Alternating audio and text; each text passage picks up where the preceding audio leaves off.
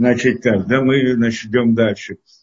Э, а э, тема, которую сегодня хотели разобрать, да, что это тема э, предназначения человека, Адама. Так, что такое Адам? Предназначение. Кто-то должен выключить там микрофон, наверное, или что-то, или нет? Вот. А, э, значит так, э, что значит предназначение Адама? Это вещь, в принципе, тема большая такая, да, предназначение Адама. Э, предназначение человека, в чем суть человека? В общем-то, мы в прошлый раз разбирали, да, для, как-то мы начали тему, для чего Творец создал этот мир. Да, и пытались, вот э, последняя тема разбирали, для чего нужно Э, для чего это нужно Всевышнему, как бы, да, создателю, кто такой создатель и так далее.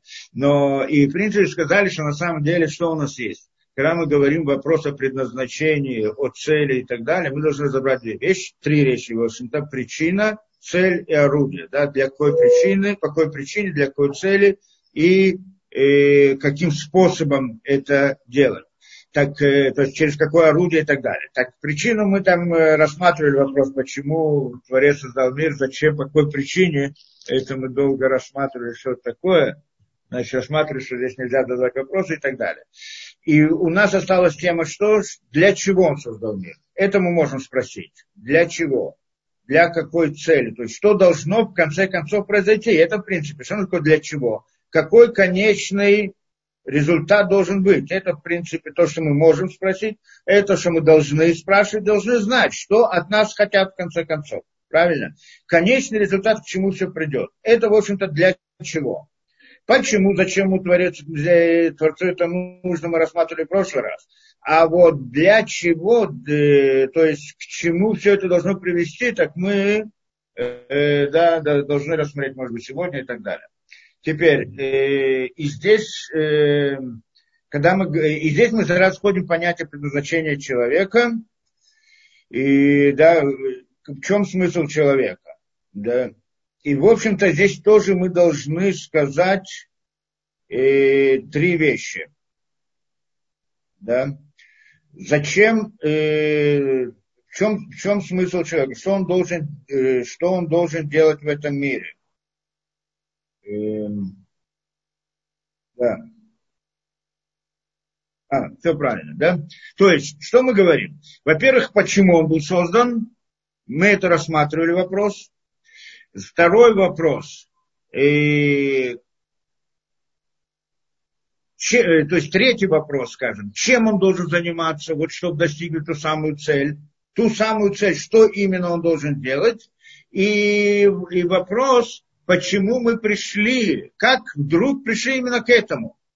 То есть, в конце концов, когда мы читали там Тору в начале, и там Раши, Раши он нам, в общем-то, ответил на этот вопрос сразу, двумя, двумя словами. Да, в несколько, несколько слов нам ответил на этот вопрос. Для чего был создан человек? Для чего был создан человек? Человек был создан, как он говорит, для того, чтобы, как это, Берешит Барай Луким, Берешит Бешвили Решит, для того, чтобы было для начала, для решит был э, создан мир. Да? Так это, берешит барай луким это шамаем это так говорит Раша, берешит для решит. Что такое решит? Решит это Тора и решит это народ Израиля. Для того, чтобы народ Израиля изучал Тору. В принципе, мы здесь ответили на этот вопрос, да, по сути. Для чего был создан этот мир?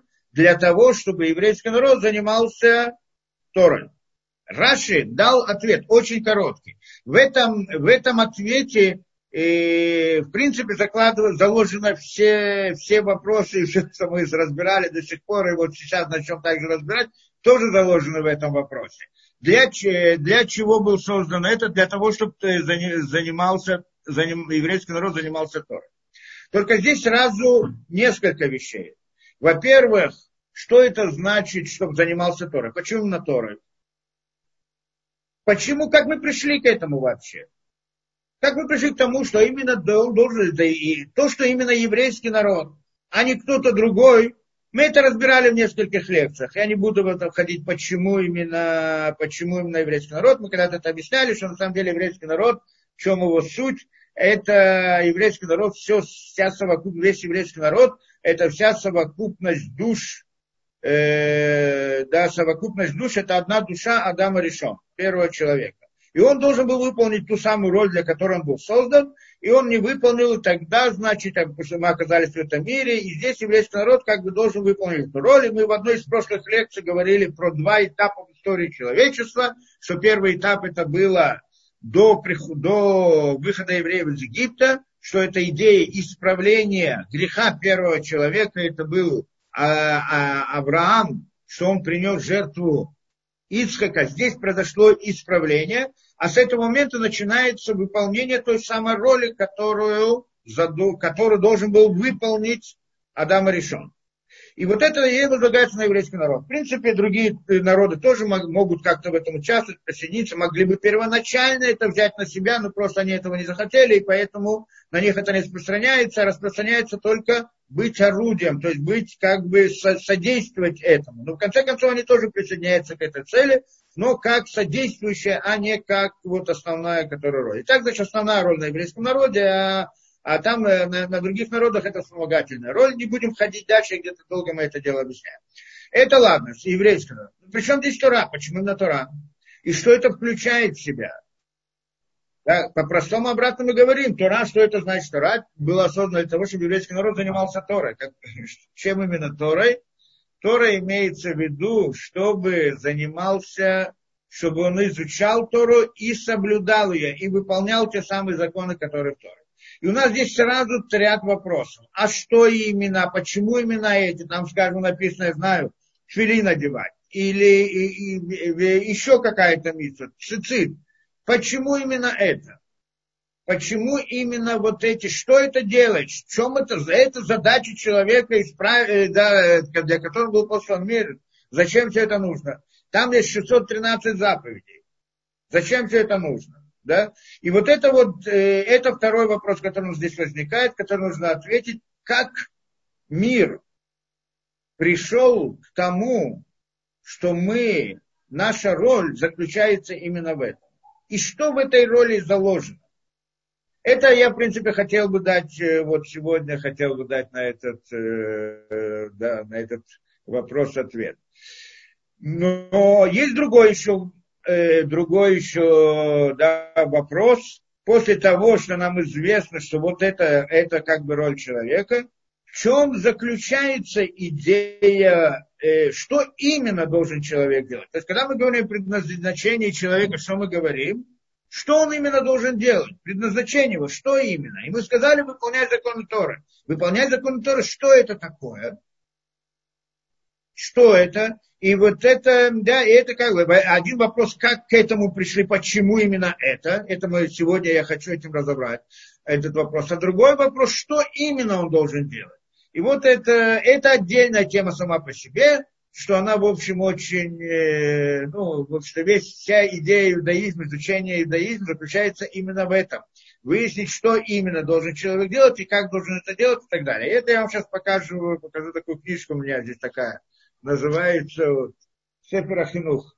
Сефер Ахинух, кто ее написал, да, сколько это, несколько сот лет назад, не знаю, когда это было написано, э, а, Мишна Лемелех, Мишна Лемелех, да, несколько сот назад Раби Ишуа Пик. Что это написано, что это за книжка? Сепер Ахинух, как это в переводе, книга, как это, воспитание, воспитание. На самом деле эту книгу написал, э, э, э, он написал, то есть этот э, раввин, который написал эту книгу, написал для своего ребенка, для своего сына, чтобы дать ему быстрый такой, как это, конспект, да, конспект такой, краткий конспект всех заповедей Торы, 613, 613 заповедей Торы. И, и он написал их по порядку Торы, потому что они в Торе приводятся. Так по порядку, прям по главам, каждой главе, какие упоминаются законы, и он их, значит, и так это перечисляет, и каждую из них он объясняет. Дает очень краткое описание, и, и объяснить какое-то объяснение. Его идея, то есть само описание этой митцвы, каждой заповеди, он, в общем-то, берет это как бы такой конспектик, конспектик, такая краткая выдержка из Рамбама, что Рамбам в своей книге описывает все 613 заповедей очень-очень подробно, но это огромнейший труд. и нужно, значит, много времени, чтобы это учить. Э, а, а он, значит, приводит э, краткое описание так для знакомства каждое это. И особенная вещь, которая у него есть, это э, шороша митцва, потому что в каждой митце корень митцы. Он дает объяснение этой митцы, объяснение. Потому что на самом деле большая часть мецот, это тоже вопрос, который нас интересует, большая часть мецот, она вообще непонятно, зачем это нужно. Нам непонятно. Вот приходит, говорит, за зачем он нужен? Это, зачем оно нужно? Зачем? И он, значит, дает объяснение, зачем то и другое и так далее. Вот это вот объяснение называется Тамея Мицвод. Причины Мицвод. На самом деле, те объяснения, которые он дает, он дает те объяснения, чтобы было понятно ребенку. То есть э, дает на простом языке объяснения. Правильно, что на самом деле это объяснение, которое он дает, оно не настоящее объяснение в смысле корня этой митвы, а всего лишь так оно называется таме митцвот. То есть дать там, дать там это как в переводе вкус, дать вкус для митцвот, то есть дать объяснение, как бы, чтобы человеку было понятно, ну, как-то э, осознать вот это вот это. Да? Ясно, что это всего лишь внешняя сторона, и, а, потому что на самом деле у Митцвот объяснения нет. Во всяком случае, нет объяснения на нашем языке, в наших понятиях. Я бы хотел бы объяснить эту вещь, что это значит нет объяснения на Митцвот, может быть, мы этого коснемся каким-то образом. Да? И вот он дает это описание и так далее. И вот эта вот книжка, если кто-то хочет знать, что он на самом, должен делать, на самом деле должен делать, в чем его предназначение, он, значит, во всяком случае должен познакомиться с этой книжкой. Например, здесь у меня где-то Парашат Вайтхан, я просто открыл тогда, э, что он приводит это Шма Исраэль. Шма Исраэль тоже одна из мецвод. И в ней есть несколько мецвод. И, скажем, мецват, одна из мецвод, мецват Ахдут Ашем, единство Творца. Мецва любви к Творцу. Мецва уча, учить Тору и обучать ее. Мецва говорить Шма Исраэль два раза в день. Мецва тфилин, мецва, мецва тфилин, головы, на руку, головы и так далее. И потом там есть мецвод всякие жертвоприношения различные, и все кашруты, праздники, каждая, каждая митсва отдельно описывается и. И, а, я так считаю, что каждый еврей должен должен знать, если он хочет знать, что он должен, он прежде всего должен, скажем, хотя бы познакомиться с этой книгой. Эта книга, значит, да, она тоже, ну, она как бы это конспект конспектов, да, самое сокращенное, сокращенное то, что может быть. Вообще самое сокращенное, что может, может быть, но оно на самом деле тоже, чтобы ее учить, человек не сможет сам это одолеть, кто недостаточно знаком с этим, нужен учитель для того, чтобы объяснить каждую вещь и так далее, чтобы понять эту вещь, и берет достаточно времени, чтобы пройти эту книгу тоже не, не за один день и не за один месяц, по всей видимости, и, и может взять. То, во всяком случае, это первое то, что если человек хочет знать, для, какое его предназначение, это выполнить то, что написано в этой книге. Знать ее и делать это. Да? Это его предназначение. Ясно, а зачем это нужно, почему, зачем каждая вещь и так далее, это мы сегодня хотим поговорить. Но, в принципе, это предназначение э, для человека. Он, когда написал, написал это для своего сына, ребенка, чтобы тот знал, ну, мог помнить хорошо и знать вот хотя бы как бы в конспективной форме, форме конспекта, вот все эти 613 заповедей. Все 613 заповедей. Каждую из них знать, что, почему, зачем, откуда и как, и каждый человек должен делать. На самом деле все это более подробно и более полно записано в Рамбах. Рамбам это шесть огромных книг, и это несколько лет берет для того, чтобы ее пройти. Но на самом деле Рамбам это тоже только сокращение этого дела. А есть множество книг, которые занимаются разными сторонами, каждая из деталей вот отсюда э, занимается этим, этим вопросом. Есть другая книга, которая является, называется Шуханаров. Шулхан Арух само по себе он не разбирает все, что разбирает Рамбам, потому что Рамбам разбирает 613 заповедей. А Шулхан Арух разбирает только те заповеди, которые касаются нашего времени, потому что большая часть 613 заповедей мы вообще не можем сегодня подойти к этому на таком уровне, что у нас нет даже возможности их выполнять. Касается храма, чистот, нечистот, жертвоприношения, еще много разных вещей в земле Израиля – земле Израиля, много то, что мы делаем, это Дарабон, но не Доурайта и так далее, и так далее. Э, и все это, чтобы все это знать досконально по-настоящему, все это взято из Талмуда, потому что на самом деле Талмуд именно всем этим занимается. Да? Так что, в общем-то, для того, что, что человек хочет знать, что он должен, э, да, что он должен делать, что, что его, в чем его предназначение и чем он должен заниматься, так это он должен знать эту книгу, он должен знать весь э, Рамбам, Шуханарух, весь Талмуд, что это берет много лет для того, чтобы знать все досконально.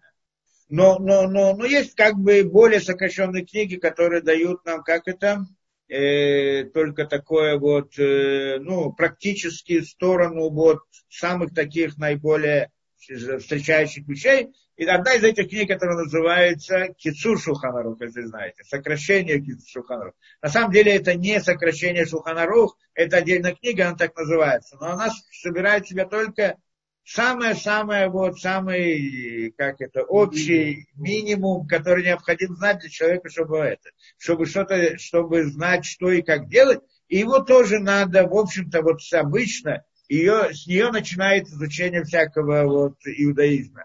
Э, Кицур Шуханарух, скажем, дети учат это в школе. да?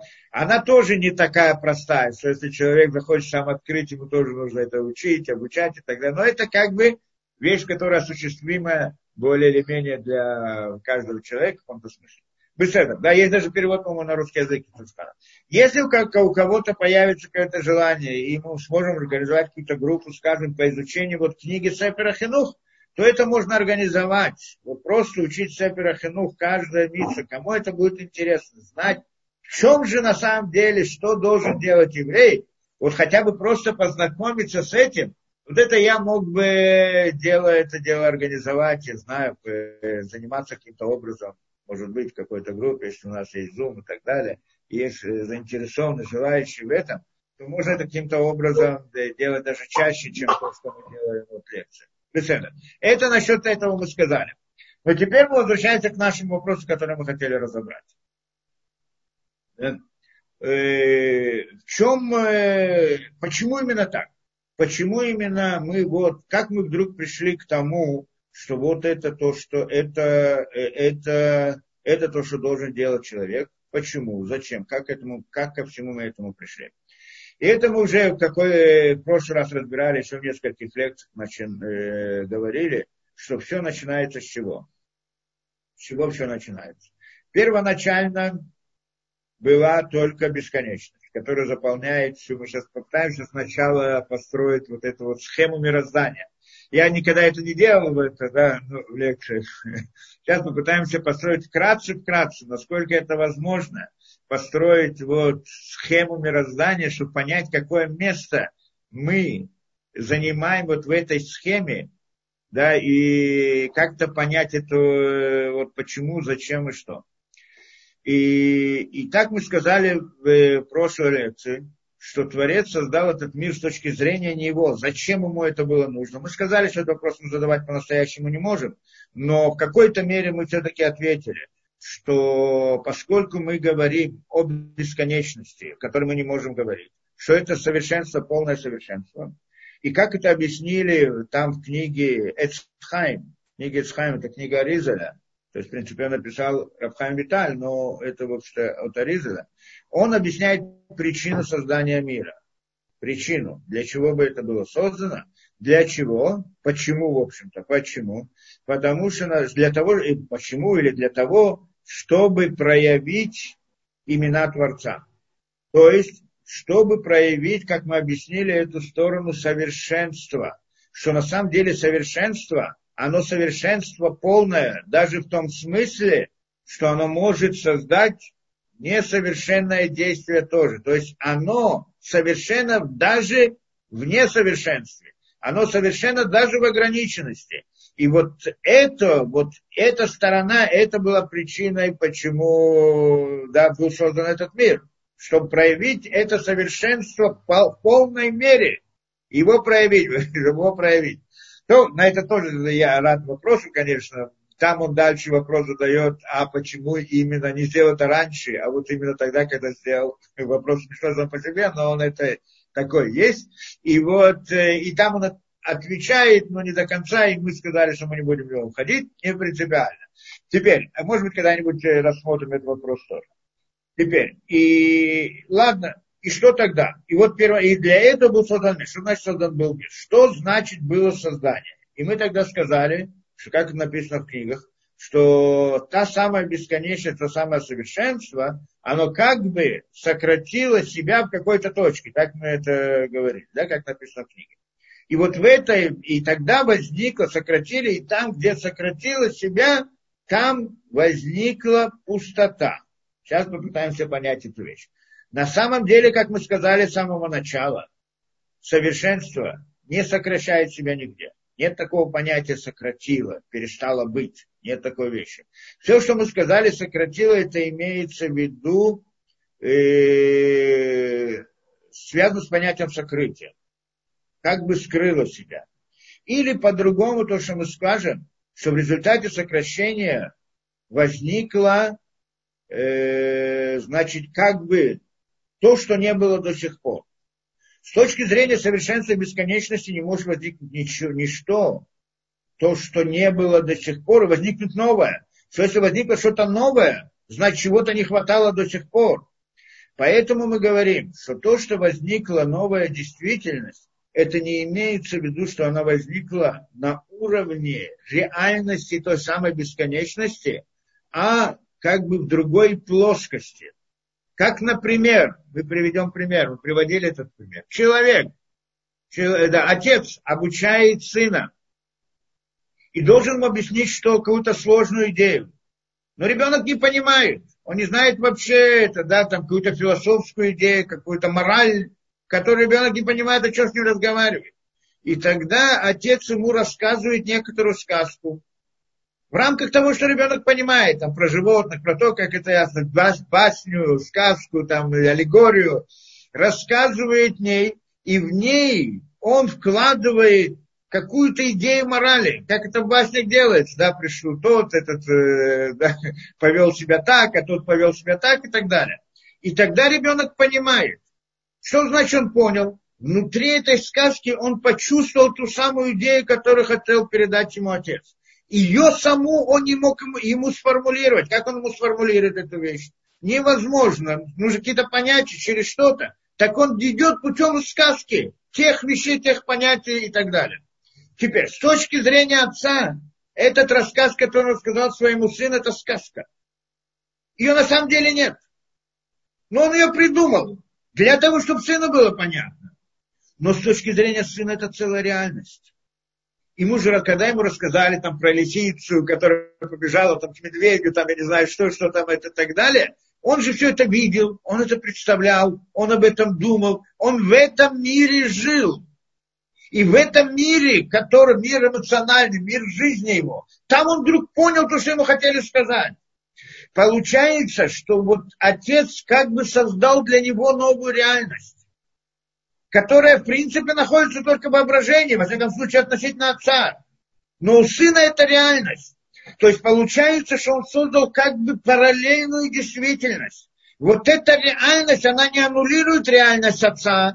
У отца не было этого медведя, этой лисицы, и нет, и не будет, и никак с ним не связано, она рядом с ним не пробегала но он ее как бы придумал для этого. Да? Но она реальность, не реальность для него. Для него это, это боевое воображение.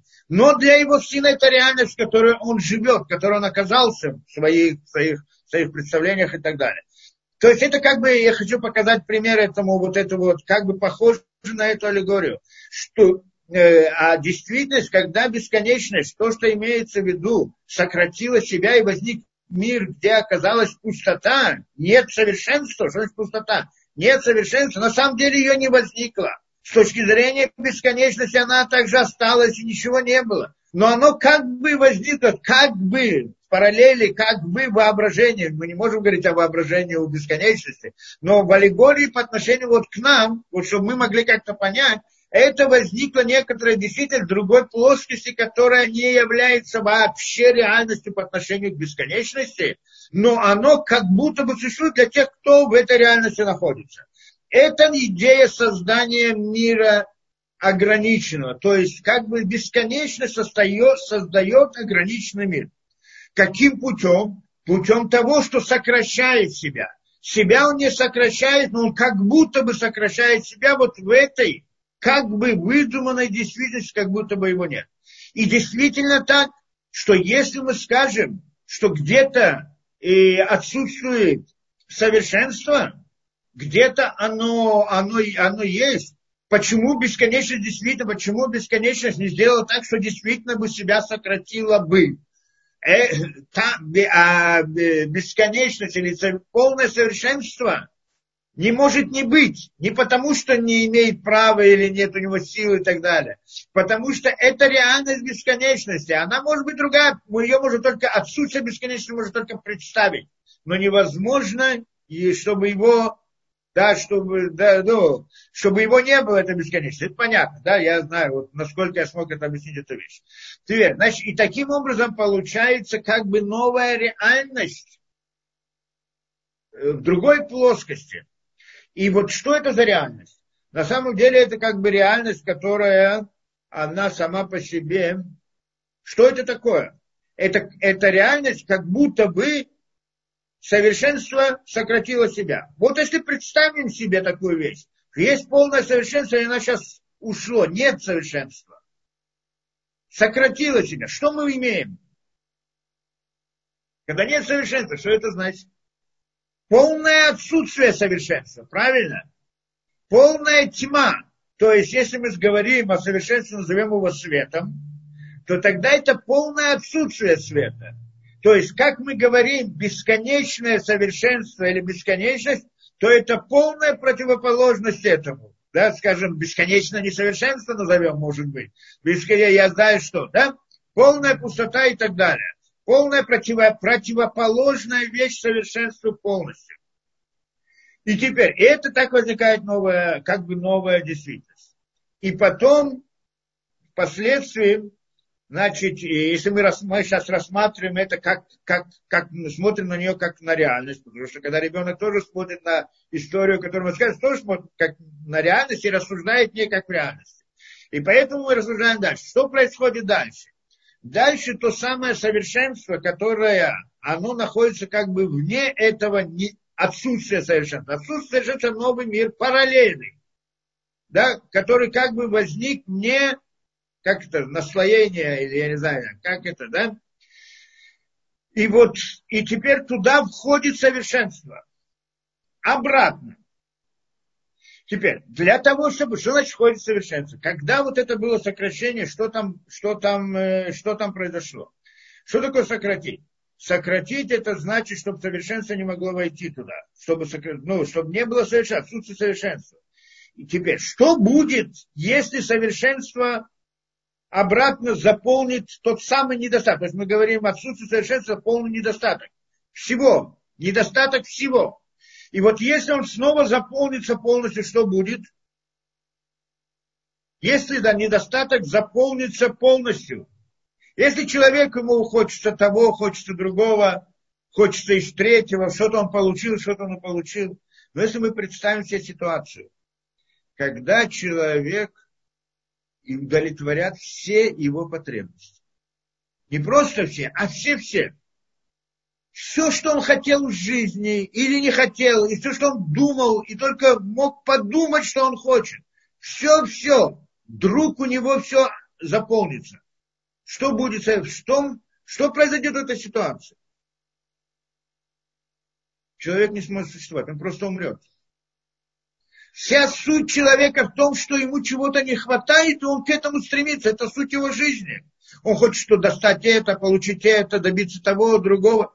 Когда у него все-все заполнено, ему не нужно ничего добавить, стремиться, ничего. Он перестает существовать. То есть, получается, это называется разрушение. То есть, что поскольку, как мы сказали, совершенство как бы вышло и оставило пустоту, Теперь для того, чтобы, э, да, э, не просто оно вышло и оставило пустоту, что там оно также для того, чтобы эта пустота существовала, ней должна быть преграда, которая не дает совершенству войти внутрь. Потому что если совершенство входит внутрь, обратно, оно его заполняет до конца, и оно просто исчезает разрушается. То есть совершенство приходит и разрушает несовершенство, да, аннулирует его, как это? То здесь, и это как бы идея, что на самом деле, значит, совершенство сократило себя в том самой реальности, про которую мы говорим, и там установилась граница, которая не дает совершенству войти обратно и заполнить это. Это было самим совершенством установлено, чтобы не было уничтожения. Потому что он создал не для того, чтобы уничтожить, а с определенной целью. Конечный результат, который мы хотим понять, в конце концов, что же должно было произойти. И вот это вот э, теперь вопрос. И, и да, но потом совершенство начинает входить внутрь но немножко, чуть-чуть, по это, чтобы не, не уничтожить, а вот только ходить. Механизм входа и так далее. Я не буду ходить, это длинная история, много разных этих, да, но, но вы должны понять одну маленькую вещь. Почему совершенство начинает заполнять обратно этот недостаток? Почему? И здесь мы должны понять, мы говорим в рамках схемы всегда говорим в рамках схем. У нас нет возможности говорить вот в абсолютном смысле. И есть много разных схем. И по-разному можно это объяснить. Вот это мы, поскольку мы здесь говорили не раз, вот это вот, э, да, люди знакомы там, учили и так далее, есть, скажем, книга, которую написал Ашер. И он там дает объяснение, почему. Почему? То, как он объясняет. И он так объясняет, что на самом деле, как, как он объясняет, что совершенство – оно всегда стремится расшириться. Поэтому это совершенство. И поэтому, когда есть недостаток, то совершенство заполняет недостаток. Поэтому всегда приходит расшириться, если нет преграды, которая стоит и не дает. Да?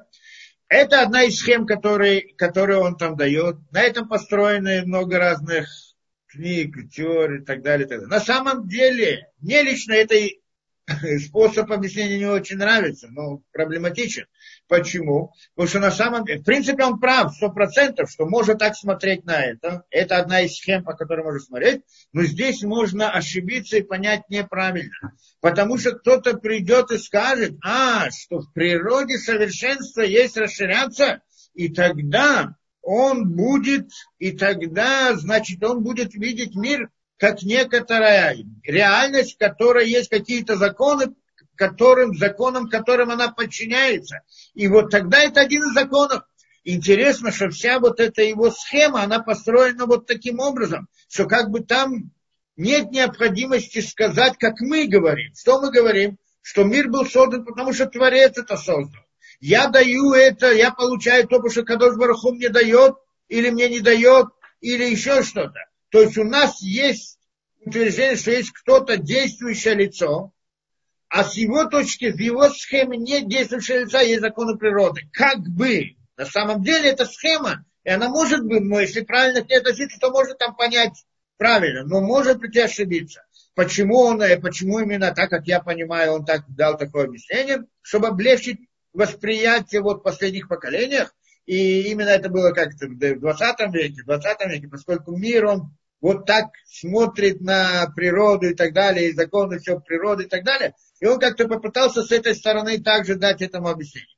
Но мы, когда обычно говорим, как мы говорим по-другому, что приходит, э, да, что то самое совершенство, оно создало это, сократило и потом заполняет его. Почему? Потому что оно хочет. Это тоже схема, потому что мы, да, то есть я тогда отношусь к бесконечности как к личности. Это тоже схема, потому что к ней нельзя и как к личности тоже относиться. Но так мы в еврейском народе, так мы это, и так Тура нас обучает, что мы относимся к Всевышнему как, как тот, который, как, как сын к отцу, да? как тот, который, как отец, который нам делает, нам дает добро, нам приносит и так далее, мы к нему относимся как к личности, хотя это всего лишь схема. А почему мы имеем право так относиться к нему? Потому что нам Тора сама сказала, что так надо относиться. И в рамках наших аллегорий не буду дальше входить в эту тему. Но в принципе это как бы следующий шаг. Приходит то самое совершенство, и оно обратно заполняет этот недостаток, то есть эту пустоту, но не полностью. Потому что если заполнит полностью, тот исчезнет, уничтожится. То есть сам Всевышний, то сама бесконечность, она это создала. И она не хочет будем обратно в аллегории говорить, а хочет, не хочет, оно не создало для того, чтобы было уничтожено, а создало для того, чтобы оно в конце концов пришло к совершенству. Это конечная цель создания. То есть, как мы сказали в прошлый раз, что цель создания в том, что Творец, что бесконечно создает конечность, и эта конечность в конце концов сливается с бесконечностью, то есть в конце концов приходит к совершенству. Это конечная цель, которая еще нас ожидает. А вот, э, а не для того, чтобы уничтожить, что если он вводит его просто так, то он просто это уничтожает. Беседа. Теперь, и когда это, это совершенство начинает входить в эту пустоту, а пустота она огромная, ну, так же, как бесконечность, да, в каком-то смысле. Ну, все это, это. И, она, и в ней сразу, а, естественно, есть различные уровни. Уровни, которые одни уровни, которые, да, уровни, которые близкие. Э, в чем здесь уровень заключается? Сверху вниз, разделяем по уровням. Что значит сверху вниз уровни? Уровни, которые выше, это те, которые, ну, там нет выше, ниже, не в смысле физических понятий, а, а в смысле близости к Всевышнему, да? То есть на, в смысле духовности, более духовной, менее духовной и так далее. Сейчас тоже попытаемся понять эту идею. Да, что это, э, да, что это значит? Что это значит пустота? Для нужно понять, что такое пустота вот это, да? Обратно. Здесь мы входим вот принцип всей действительности. Что такое пустота? Пустота это полное отсутствие совершенства. Полное. Что значит полное? Это значит полное, не совершенство. В чем корень корня этой вещи? Для нас это непонятно совсем, потому что мы не знаем, что такое. Мы не знаем, что такое полное совершенство, и поэтому не можем знать, что такое полное отсутствие совершенно. Мы такой реальности никогда не видели, никогда с ней не сталкивались. Но чтобы понять, обратно мы всегда приходим вот к нашей ситуации, как в аллегории, для того, чтобы дать какие-то понятия вот о тех духовных вещах, которых мы представления совсем не имеем. И, в принципе, это в каком-то смысле, если мы представим, самое отсутствие совершенства, у нас это выражается, у нас, нашего человека, это проявление эгоизма.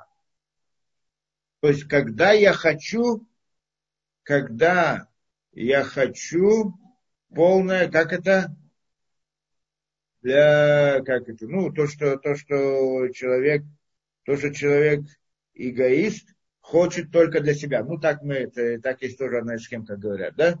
хочет только для себя и все, больше ни для кого. То есть не хочет делать добра, хочет делать только для своего интереса. Назовем так это в каком-то смысле. Эгоизм наш, он не тот самый, который там. Что эгоизм наш, он ограниченный, он совсем это, да, он, э, как бы это. Но вот чтобы понять что-то, есть человек, который, э, прибли, да, э, нечто противоположное эгоизму, скажем, условно, более одухотворенный человек, а есть, который думает только о себе, а есть, который думает о чем-то более возвышенном, чем только о себе.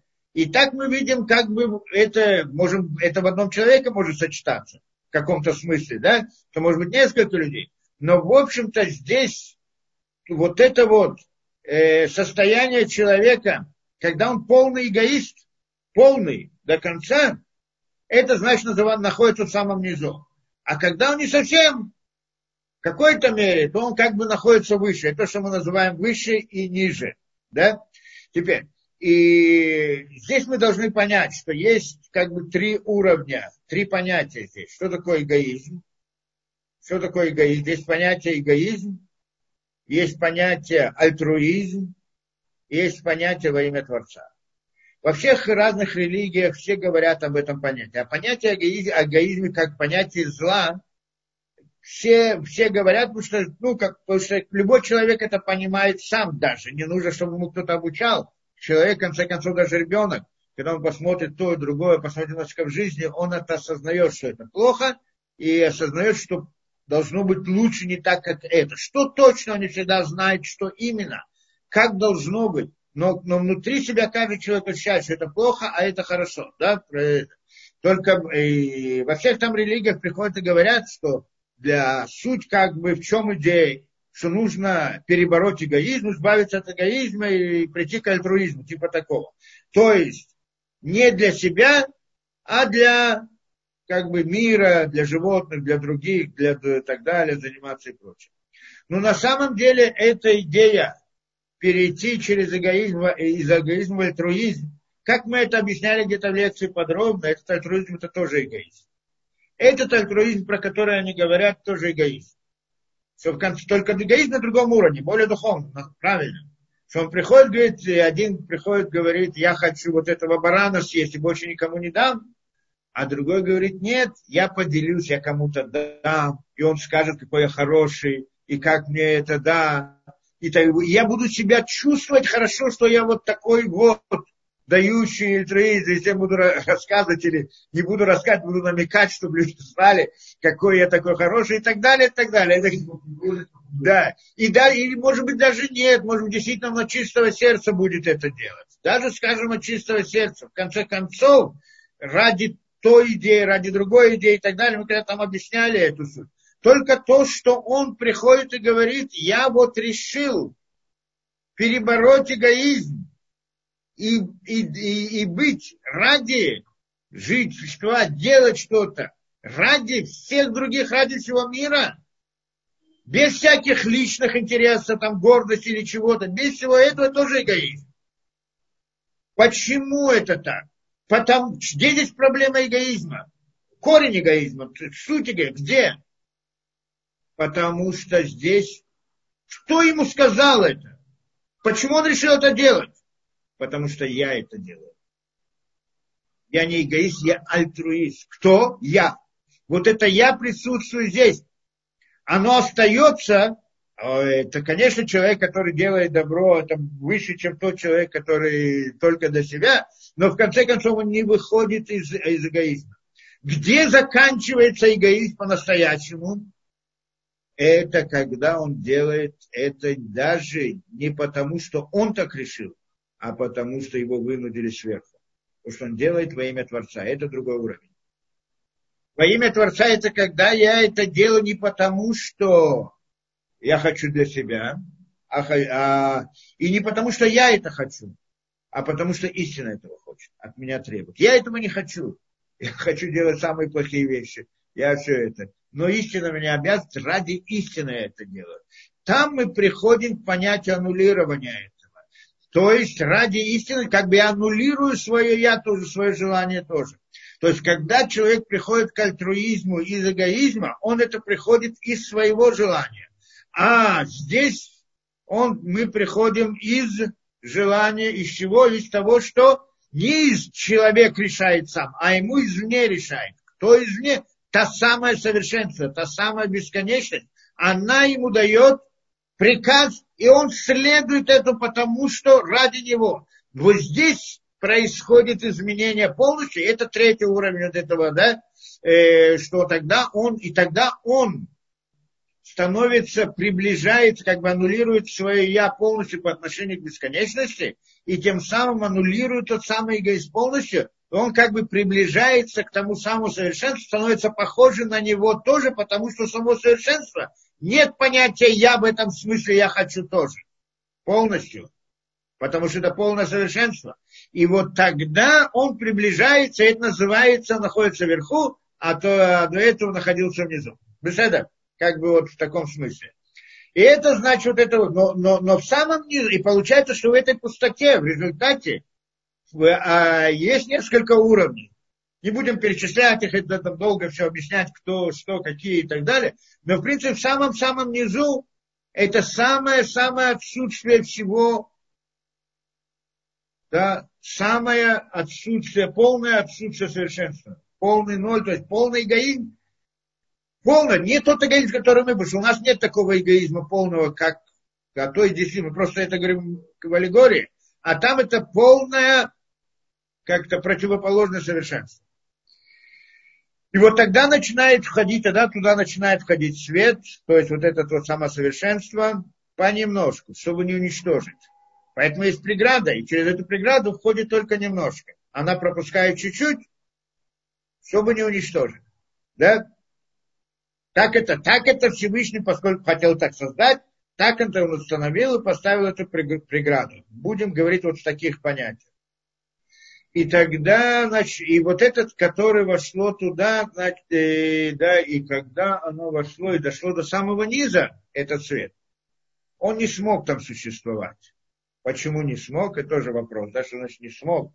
Потому что на самом деле, значит, самое-самое э, э, недостаток совершенства, полное отсутствие совершенства – когда в него входит хоть какое-то совершенство, она его уничтожает, аннулирует. Не может воспринять. Я пытаюсь объяснить это тоже какой-то вот аллегорию, э, да, какой-то аллегорию. Человек, который э, приходит, э, человек, который хочет, э, ну, человек, который эгоист, о чем он думает? В своих разных интересах, правильно, хочу то, хочу это и так далее когда же я ему приду и захочу дать, э, как это, открыть для него новые вещи, знания, ему это не нужно. Для него, как человека, взять его, посадить, да, посадить его учиться, для него нет большего наказания, чем это. То есть, когда ты приходишь человеку, даешь совершенство на совершенство. Когда человек совершенство, это больше, это когда, это отсутствие эгоизма, это в принципе совершенство. В каком-то смысле, вот в какой-то мере. Когда человек хочет что-то для себя, дать ему понимание отсутствия желания для себя нет, не может, не может быть хуже этого. Поэтому он не воспринимает эту вещь. Полностью не может, не согласен, да? Или другим. Если же я насильно его, ему это сделаю, то он просто разрушится. Мы это называем, что у него нет сосудов, чтобы принять то самое добро, которое, да, которое к нему приходит. Я не знаю, как бы аллегория становится более понятной или нет, но это в принципе, что свет, когда тот самый свет совершенства входит в эту действительность, и он доходит до самого низа, и тот самый низ, он полная противоположность, так что даже вот это совершенство не способен принять, если он примет, то он будет уничтожен. И поэтому э, вот это вот э, было, и это совершенство, оно вышло обратно. Полностью. Да? Оно как бы вошло и вышло обратно. И это мы называем первая действительность, которая была, возникла, первая действительность. Это. Теперь, а когда она вышла, она там оставила отпечатки и так далее, и так далее. Теперь, э, здесь мы входим в определенное правило, что в духовности нет отсутствия. То есть, то, что произошло, оно не исчезает. То, что произошло и сейчас нету, и сейчас возникает что-то новое на его месте, это не имеется в виду на его месте, а имеется в виду в новой параллельной действительности. И поэтому эта действительность, она как бы осталась, но ее, но оно-то как бы совершенство оттуда вышло, и больше никогда в эту действительность, то самое совершенство первичное, которое было, оно не войдет. Не будет. Это совершенство первое, даже не знаю, как его характеризовать, потому что мы не можем его никак осознать. Но это первое совершенство говорит о том, что я заполняю твои недостатки. Все, что тебе надо, я тебе дам. Просто без всяких расчетов. Ну, по-простому, по-простому. Все, что тебе нет, я тебе дам. И вот это вот, я тебе дам, все, что тебе нужно, оно уничтожает. И поэтому там пробудилась та самая вот преграда, которая не дала этому совершенству войти внутрь и разрушить этот мир. Да? Это понятная вещь. Теперь дальше. И что тогда происходит?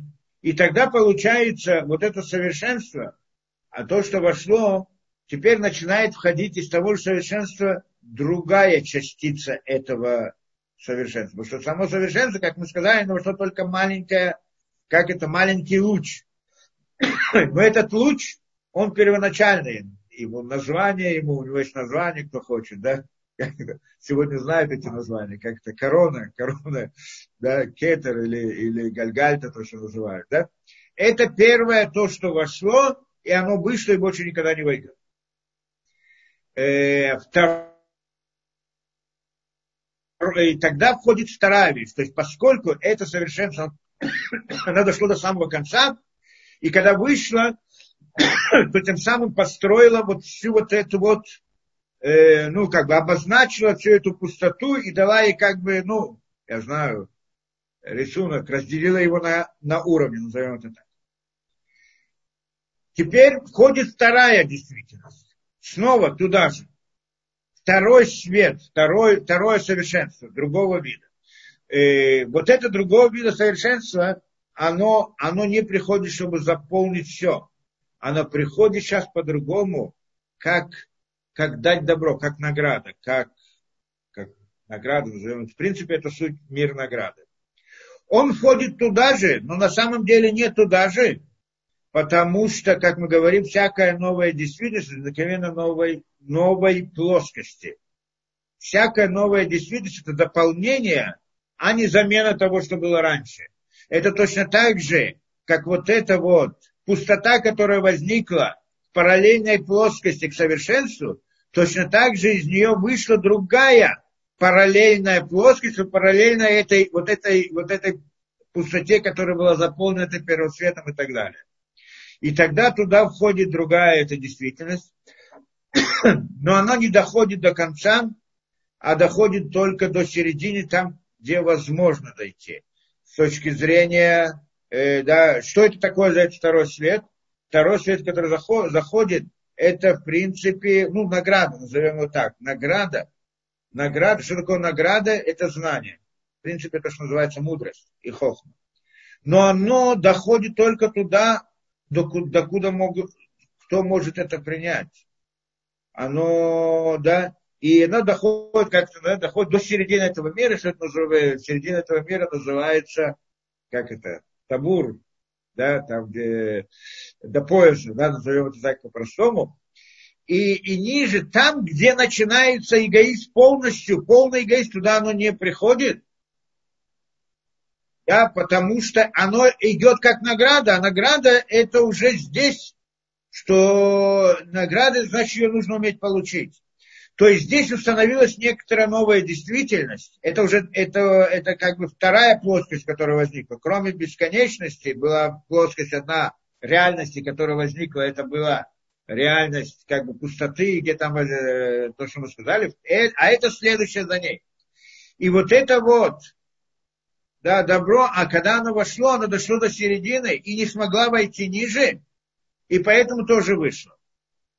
Но оно вышло и сразу же вошло еще раз.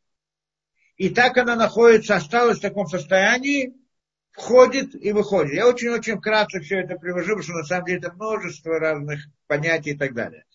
Оно оказалось в таком состоянии, входит и выходит. Это что называется на языке там э, мати было мати. Да? Либо оно есть, либо оно нет. О чем мы говорим? Мы говорим о, о мудрости здесь, о знании. Почему? Потому что на самом деле знание, оно неохватимо. Как это вот человек мысленно вдруг что-то понял, а, а, а, а, а вот на самом деле не понимает. Вот спроси его, что ты понял, а он не может. Для того, чтобы понять, надо, объяснить, надо это во что-то, какие-то рамки облегчить. А это само знание без рамок, само содержание без, без границ. вот это вот это. И поэтому называется входит и не входит, то есть она вроде бы появляется где-то в мысли, а на самом деле сразу же исчезает. Вот что-то вроде понял, что-то нет. Теперь, и, а то, что а, и это она, и так получается, что она как бы заполняет эту половину, вот этой действительности, а половина та ниже осталась пустой. То есть суть здесь, здесь мы закладывается основы последующей истории, в которой миры, миры, вот эти ограничения, они придут в совершенство. И здесь заложена идея чего? Того, что тот нижний мир, который оказался без... Куда не дошло это совершенство, чтобы приобрело совершенство, оно должно подняться выше половины. То есть оно должно прийти изменить, и в каком-то смысле прийти, чтобы получить совершенство. Надо к этому подготовиться, надо к этому подойти. Надо что-то, должно что-то измениться в этой нижней части, где там полный несовершен, полный недостаток, полный эгоизм, и чтобы он поднялся к тому. где он не совсем эгоист, потому что подняться это значит изменить свой эгоизм. Поскольку, да, с момента этой середины и ниже начинается самый такой, как это, махровый эгоист, а самое это, то туда это, не, это совершенство не доходит. Если он хочет это совершенство получить, он должен выйти из этого эгоизма, пойти туда. Это идея этого заложена была здесь. В каком-то смысле только маленькая часть идеи, но я просто на больше не могу здесь это да, распространяться. И вот оно, значит, вошло и вышло, и вот в этом состоянии входит и выходит, и все. Затем выходит другая сторона совершенства.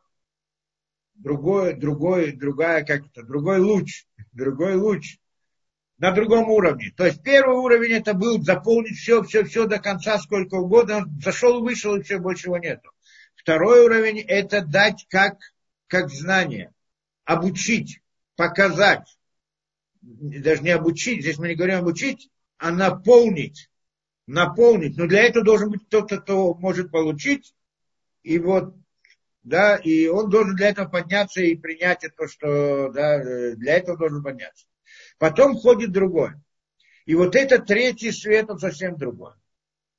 Он, в принципе, идет, это тоже э, как бы совершенство можно разбить на несколько самых сторон само по себе. Он совсем другой. В нем заложена идея ограничения. Здесь мы пытаемся понять что это значит. Что до сих пор было все только дать, заполнение. А теперь приходит ограничение. Что такое ограничение? Это в конце концов мы находимся в этом мире. То есть здесь была заложена одна из идей, то, что называется, э, как это, да, э, как, как Раша там объясняет, что в начале Торе написано Лаким, что Лаким создал это, да, что это Медат один, а мера суда, а потом сказано Ашем Лаким. Добавил имя Ашем к Лаким что и говорит там Раши, что в принципе в Раши, вот все, что мы рассказываем, несколько слов Раши, все это заключено внутри. И там Раши говорит, что вначале Творец хотел создать, вначале хотел создать мир э, по Медат один, по мере суда, но потом увидел, что мир не сможет существовать и присоединил к мере суда меру милосердия. Вот здесь начинает возникать эта идея. То есть Вначале до сих пор, в двух мирах до этого, в двух плоскостях до этого, это была мера суда. Почему мера суда? Ведь там было дать, дать добро, дать совершенство. Придать совершенство несовершенству означает его уничтожение. Поэтому это мера суда. То есть мы здесь приходим к интересной идее.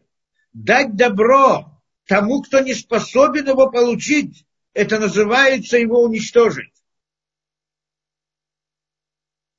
Это не добро, а это дин, суд по отношению к нему. Это не милость по отношению к нему, а это суд по отношению к нему. Это не награда ему, а это наказание для него. То есть то самое добро, та самая награда, которую Творец хотел дать, то самое совершенство, которое было дано во втором, как бы этом, да, оно на самом деле оказалось уничтожающим, потому что мир это не способен понять, принять, и тогда, да, это, это Медат один. То есть, и так это было, и так это было первоначально, поэтому мир не смог существовать, это Медат один. Мера суда. Это, что хотел. То, что твор... Э, Раши пишет здесь, что вначале Творец хотел, а потом видел, что не сможет и присоединил. Не то, чтобы э, Творец вначале не понял то, что будет в конце, конечно, все знал. Это Просто несколько этапов создания мироздания. Просто мы называем это в аллегорией, что вначале хотел, а потом что сделал это, потом это, одно следует за другим. Ясно, что там нет того, что он хотел, а потом передумал и так далее.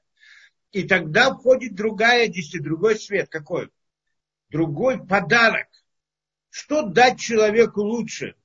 Как я хочу помочь человеку, дать ему. Что я ему дам? Я дам ему, я знаю, источник энергии, который может в конце концов разорвать вместе этим, это в конце концов добро, правильно? Источник энергии огромный. Только источник энергии человек не может это, этим пользоваться, он его разрушит. Это медат один, то есть это самое большое добро, она становится для него самым большим наказанием. Дать человеку, как мы сказали, дать человеку все, что он захочет, нет большего наказания для человека. Что же является добром для человека, если смотреть с этой точки зрения? Научить его не ограничивать себя. Научить ограничивать себя, чтобы не был разрушенным воспитать человека, не брать, я как воспитываем ребенка, не, чтобы не, он не, не, не получал все, не, не, не, да, не ограничивал себя. Ну как это? Что может быть лучше для человека? Дать ему еды, сколько он хочет до полна, или научиться его, научить его держать диету? Да? Конечно, научить держать диету, чтобы он мог правильно, сколько нужно, столько нужно и так далее. Да? Мог принять на себя, сколько он может. Поэтому Здесь мы переходим на другой уровень добра. Не в смысле дать тебе само добро, а научить тебя его принять. То есть научить тебя дать ему ограничения, научить ставить ограничения, научить тебя ограничить себя. Я дай, на, на, дать человеку границы, возможности ограничить себя. Вот это вдруг, с одной стороны мы говорим, границы, ограничения, это в принципе суд – это ограничение Дин, да, поставить границы. Но э, когда мы смотрим с этой точки зрения, когда человек находится в самом низу, в самом, там, где нет полное отсутствие совершенства, добро дать там, это не дать ему то, что ему хочется, а дать ему ограничения. Это добро для него. Здесь переворачивается понятие добра, суда и да, добро и суд, и суд да, хесед ведин. Дин получается хесед, а хесед он является дином. Да? Все переворачивается. И поэтому здесь это, это третий, это третий свет, который приходит, как бы говорить, я, ну, по-простому, как бы Всевышний сначала вводит свет первый, который дает все, все, все, что он хочет, и он сразу же шел, потому что иначе это разрушение потом ходит не то, что все, что хочет, но обучает тебе, дает содержание, дает знания, дает, дает, как это, саму ту награду, само то, да, как это, мудрость назовем это так, да? Но, но для этого нужно, но это тоже уничтожает. Почему? Потому что человек не способен это получить, да, он как бы дает ему источник энергии, но, но, но человек может саморазрушиться этим. И тогда третье, то, что он приходит, третье, то, что приходит, это мир границ, ограничители, ограничения. Это, в принципе, мир бина, кто хочет это, да?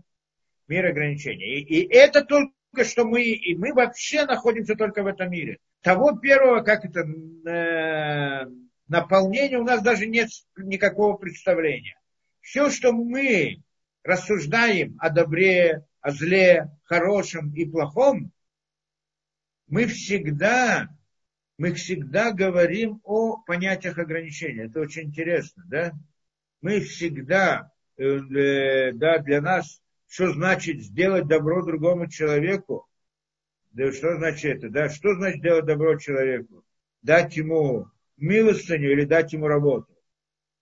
Дать возможность заработать дать ему пути, как действовать, дать ему это, да, научить его правильно распоряжаться деньгами, имуществом, жизнью, людьми, дать ему ограничители, научить его так, здесь нельзя, здесь нельзя, здесь нельзя, это настоящее добро, то, что мы, мы сегодня так и понимаем, правильно? Да? Это то, что это добро, которое есть. И вот это вот третья схема, третий свет, который пошел, и это возникла так третья действительность. Да? Так возникла третий пласт, назовем это, да, внешний, внешний, да, возник он, это значит мера ограничений.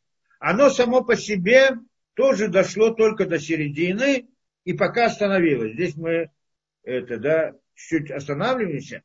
И вот три эти пласта, которые вышли, все вместе, все три вместе, они называются Адам Кадмон, первый человек. Не первый человек, этот человек еще очень-очень далеко, да?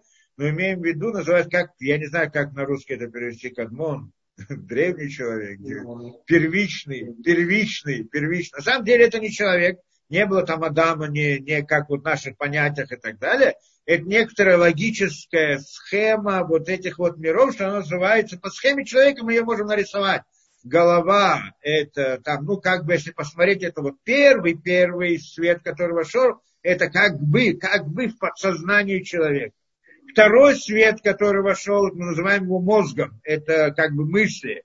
А третий, то, что вошло, это как бы тело человека, его поверхностная сторона. Каббалические, конечно, понятно, да. Теперь, и это мы, значит, входим в это. Теперь, э, э, вот, теперь вот этот вот третий мир, который есть, в нем идея, мы как сказали, идея ограничений.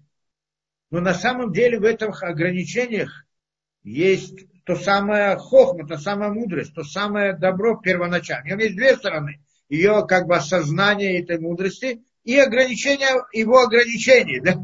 Ограничения по сути и ограничения в смысле разумности.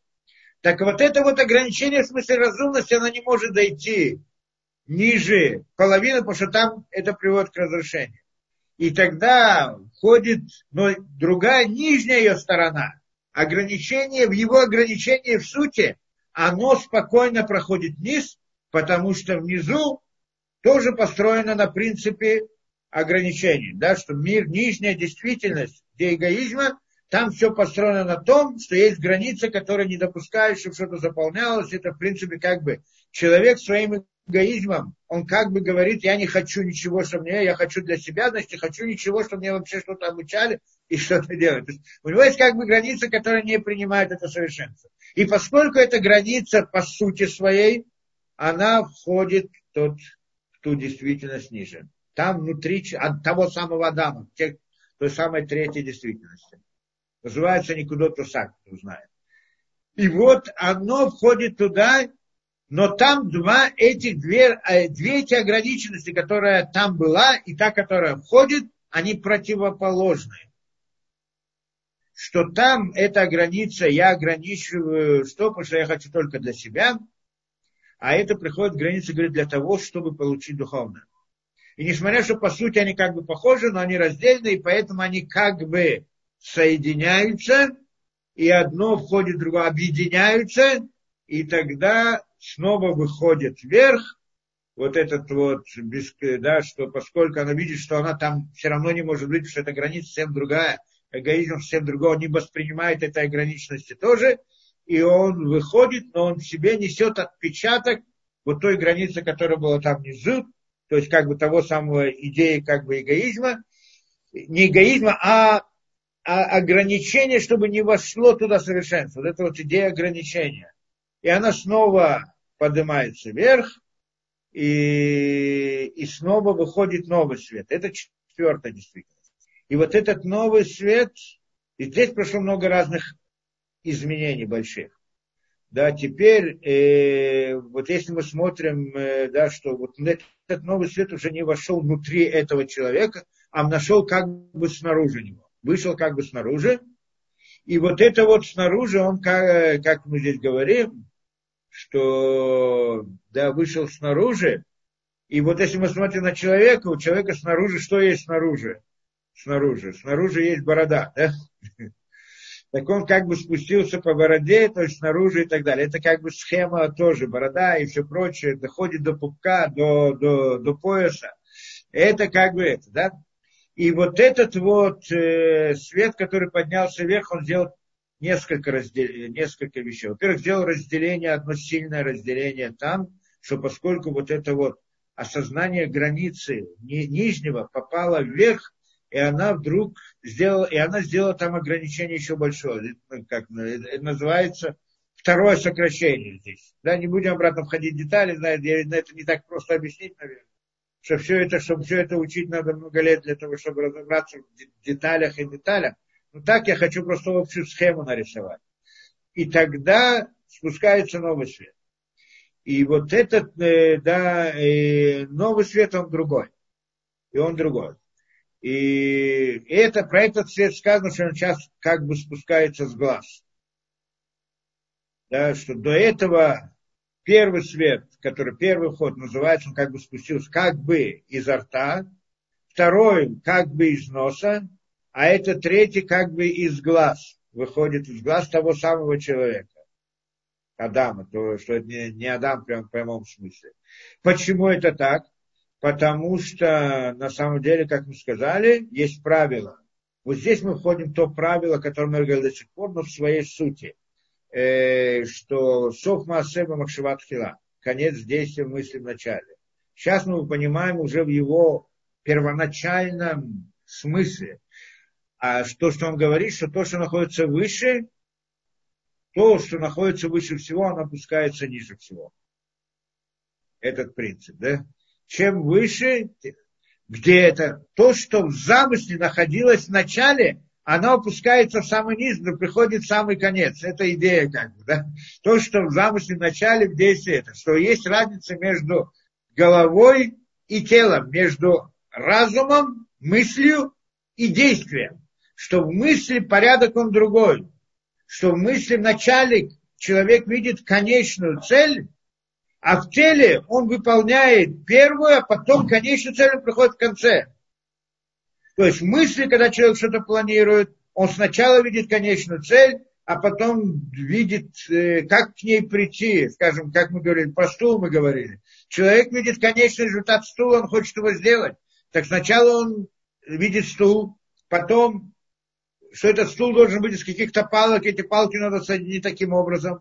Потом он мыслит о том, откуда взять эти палки, да, это бревно разбить, а потом откуда привезти это бревно и так далее. Но когда он делает действие, или действие прямо наоборот, он сначала берет бревно, потом из него делает, э, там, я знаю, палки, потом их собирает какую-то, и в конце получается стул. В мысли это так, это так. Теперь мысль, мы сказали, мир мысли мы назвали головой.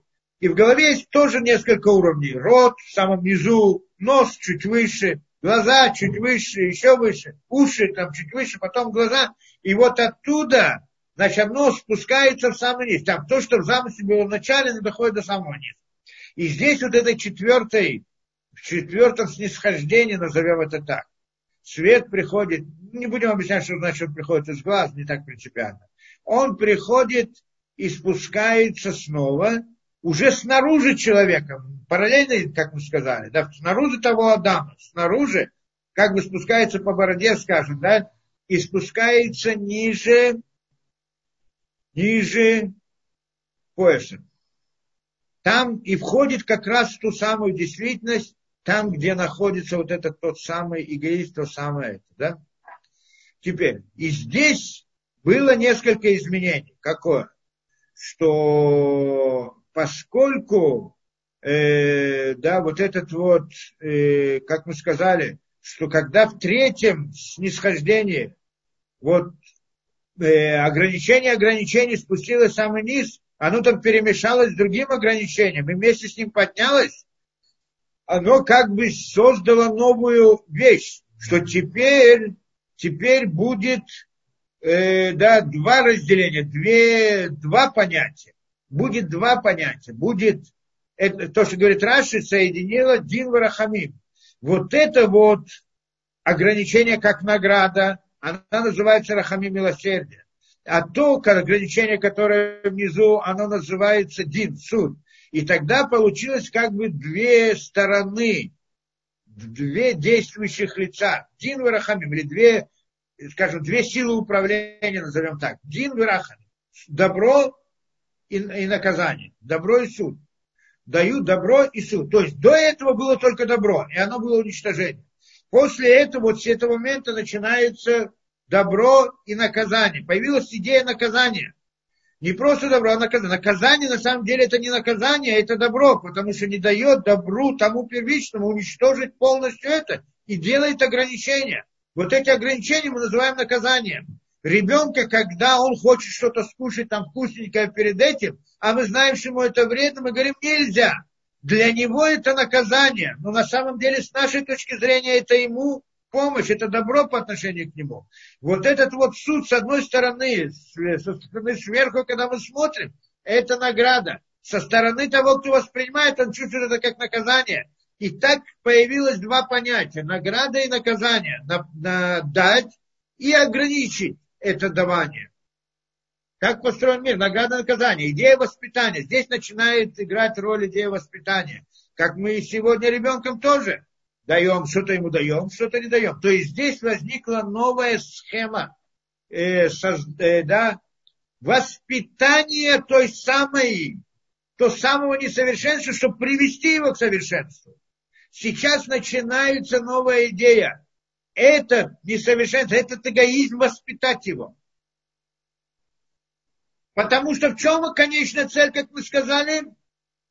Что мы создаем отсутствие совершенства полное, но оно придет в конце концов к совершенству. Откуда? Само. Как оно придет? Вот здесь возникает момент, да, рычаг. Как оно придет? Путь воспитания. Его просто научат. Дадут добро, ограничат. Что-то дадут, что-то не дадут. Сделал хорошо, дал тебе это. Сделал плохо, не, неправильно, ограничил, дал тебе наказание. Награда и наказание. Здесь возникла идея награды и наказания. Что на самом деле наказание это тоже добро. Дать ему, чтобы, он, получи, чтобы он научился, чтобы научился, чтобы научился получить ту самую награду, то самое добро. Это называется две линии да, две линии возникло сейчас, награда и наказание. До этого было только награда, и оно было уничтожение. Теперь нет, теперь есть две линии, награда и наказание. И тогда это спускается вниз и начинает уже работать с тем самым эгоизмом, который это. Что-то да, а что-то нет, награда и наказание. Награда и наказание. Что если ты сделаешь все правильно, получишь наказание. Если сделаешь неправильно, получишь не, если сделаешь что-то правильно, получишь награду. Если будешь делать неправильно, получишь наказание. И тогда возникло, возникло много миров. Там, внизу, миры, да, в принципе, семь миров, но каждый из них включал в себя множество других. И все эти миры, они пошли таким путем, они возникли там, и они разрушились. Почему разрушились? э, вот в области, где этот эгоизм полностью. Туда пришло вот то самое добро, совершенство, но теперь не как совершенство, которое я тебе даю, все и заполняю тебе. Нет. А в ограничениях. Будет хорошо, получишь. Нехорошо, ничего не получишь. И, и тогда и так, и так были созданы там миры, и они разрушились да, они развивают. Там уже были они миры, как это, там уже было какое-то понятие, э, понятие кли, да, понятие сосуда в каком-то смысле, да. Были какие-то понятия ограничений. Мы говорим, все в мире ограничений, что есть только границы, что есть границы. И там были разрушены. Это, это в Торе сказано в Паршат Бешалах про семь царей, которые вышли и они умерли, да? Один за другим перечисляются, и все читают, никто не понимает, что там написано вообще. Зачем их приведены вот эти вот семь царей, которые были в земле, да, э, да, семь, восемь царей там было. Э, ну, там, там приводится в конце, в конце Парашат, в конце Парашат Бешалах. Не Бешалах, а Вейшлах. А, и вот там, и вот эти, что это значит разрушились? Потому что этого было недостаточно. Почему? Потому что на самом деле на самом деле награда и наказание недостаточно, чтобы воспитать. И мы в воспитании не пользуемся только наградой и наказанием. Ну, я пытаюсь понять наших понятий. Когда мы воспитываем ребенка, можем сказать, ну смотри, ты получишь, ты сделаешь хорошо, я тебе дам. Не сделаешь, не дам. Что получится в результате? Ребенок в результате сделает плохое, не выдержит и так далее. И все, ничего не получит. Это называется разрушение. И закончилось. Я тебе обещал дать добро, но ты же не захотел, и все, и нет, и кончилось. Это называется разрушение. То есть на самом деле была возможность, если ты будешь, сделаешь все как надо, и ты получишь добро. Но если нет, нет. То есть это разрушение и все. И нет исправления. В этом вся суть. Да? Нет исправления испорченного. Либо ты сделаешь, либо испорчишь. Либо так, либо так. И, и мир не смог в этом стоять, это имеется в виду, да? То, что говорил Раша. И тогда все разрушилось, все миры разрушились, и вот эти миры, которые разрушились, они разрушились на кусочки, так написано, обратно кусочки не в прямом смысле и так далее. Все это было в той действительности, разрушено на кусочки и перемешались. И, и то есть святость, совершенство, которое вошло, оно поломалось и перемешалось со злом. С тем самым эгоизмом, кто хочет сказать, да? Перемешалось со злом одно в другом. Вошло одно в другое. Что такое? Святость перемешивается со злом, с нечистотой. Что это такое? Мы сегодня где это видим? Различные идеологии, скажем, коммунисты. Для того, это зло. Это понятно, что это зло. Но оно для того, чтобы завоевать, как это, да, она вклад, берет в себе, несет какую-то каплю истины для того, чтобы осуществить свое зло, чтобы привлечь. Потому что человек, если он видит это в его настоящем лице, в настоящем это, он никогда это не примет, никогда не захочет. Но поэтому обязательно там нужна какая-то искра истины, искра добра, искра чего-то, но потом на ней строится все зло, которое это. То есть она, вот эта искра истины, дает жизнь этому злу. Что если не будет этой искры истины, она не, не, не это. И так всякие идеологии, всякие понятия, всякие это. Всякий самый плохой человек, который бы не был, у него всегда есть какое-то объяснение, почему. И он выставляет это наружу, что какая-то идея там добра или истины. Но на самом деле на базе этого он делает все зло, которое может быть. Это то, что его оправдывает, то, что его поддерживает и так далее. Получается, это те самые искры истины, которые разрушились, поломались, и они вошли там и перемешали святую и это так разрушило вся действительность. Про это сказано, что Творец создавал миры и разрушал. Мы не раз говорили про вещь. Да, создавал миры и разрушал. Но задолго-задолго до сотворения мира. Мы же не, не приблизились к, наш, к сотворению нашего мира. Вообще. И вот задолго до этого он создавал миры и, разруш, и разрушал. Вот это имеется в виду. И, и вот, и это значит один за другим, там было семь уровней, один за другим все они разрушились. И только последний, самый низкий уровень, он не разрушился, он, он поднялся вверх. И он стал, да, и он был как бы началом исправления. С этого момента начинается новая действительность принципе, новый класс действительности, что теперь появляется, как назовем это, третья линия. То есть не просто награда и наказание, а также появляется идея исправления того, что было нарушено. Новая вещь. И тогда мы приходим, да, и вот этот вот, и почему именно последнее? Почему именно последнее?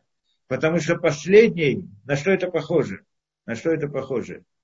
Да, это то, что мы говорим, вот когда будем говорить, когда-то мы говорили о понятии Машеха, что последнее поколение, оно сделает шуву обязательно. Да? Оно сделает шуву, и тогда придет, мы, придет Машех, тогда. Почему последнее оно сделает? Почему? Почему оно? А вдруг не сделает? А сказано в книгах, что Кадош Бараху пошлет на них разных царей, разные беды, много, и тогда они обязательно сделают.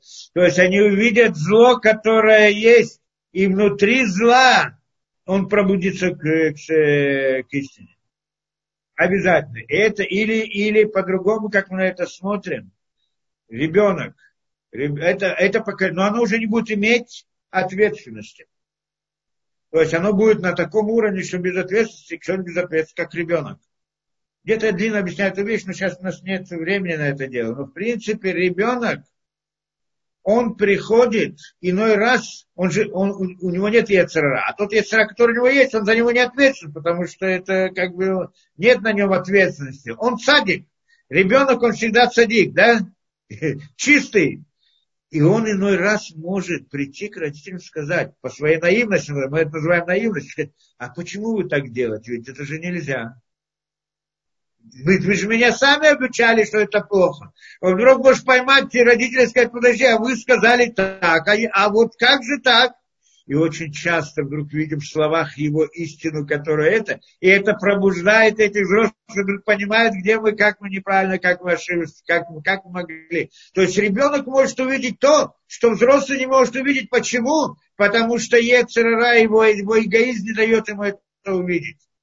А вот тот, который уже нет у него этого яйца, то есть он не, ничего, и, и его сознание, но он, на уровне он самый маленький, но, но, но он может пробудить и привести к исправлению того, кто вот находится. Да.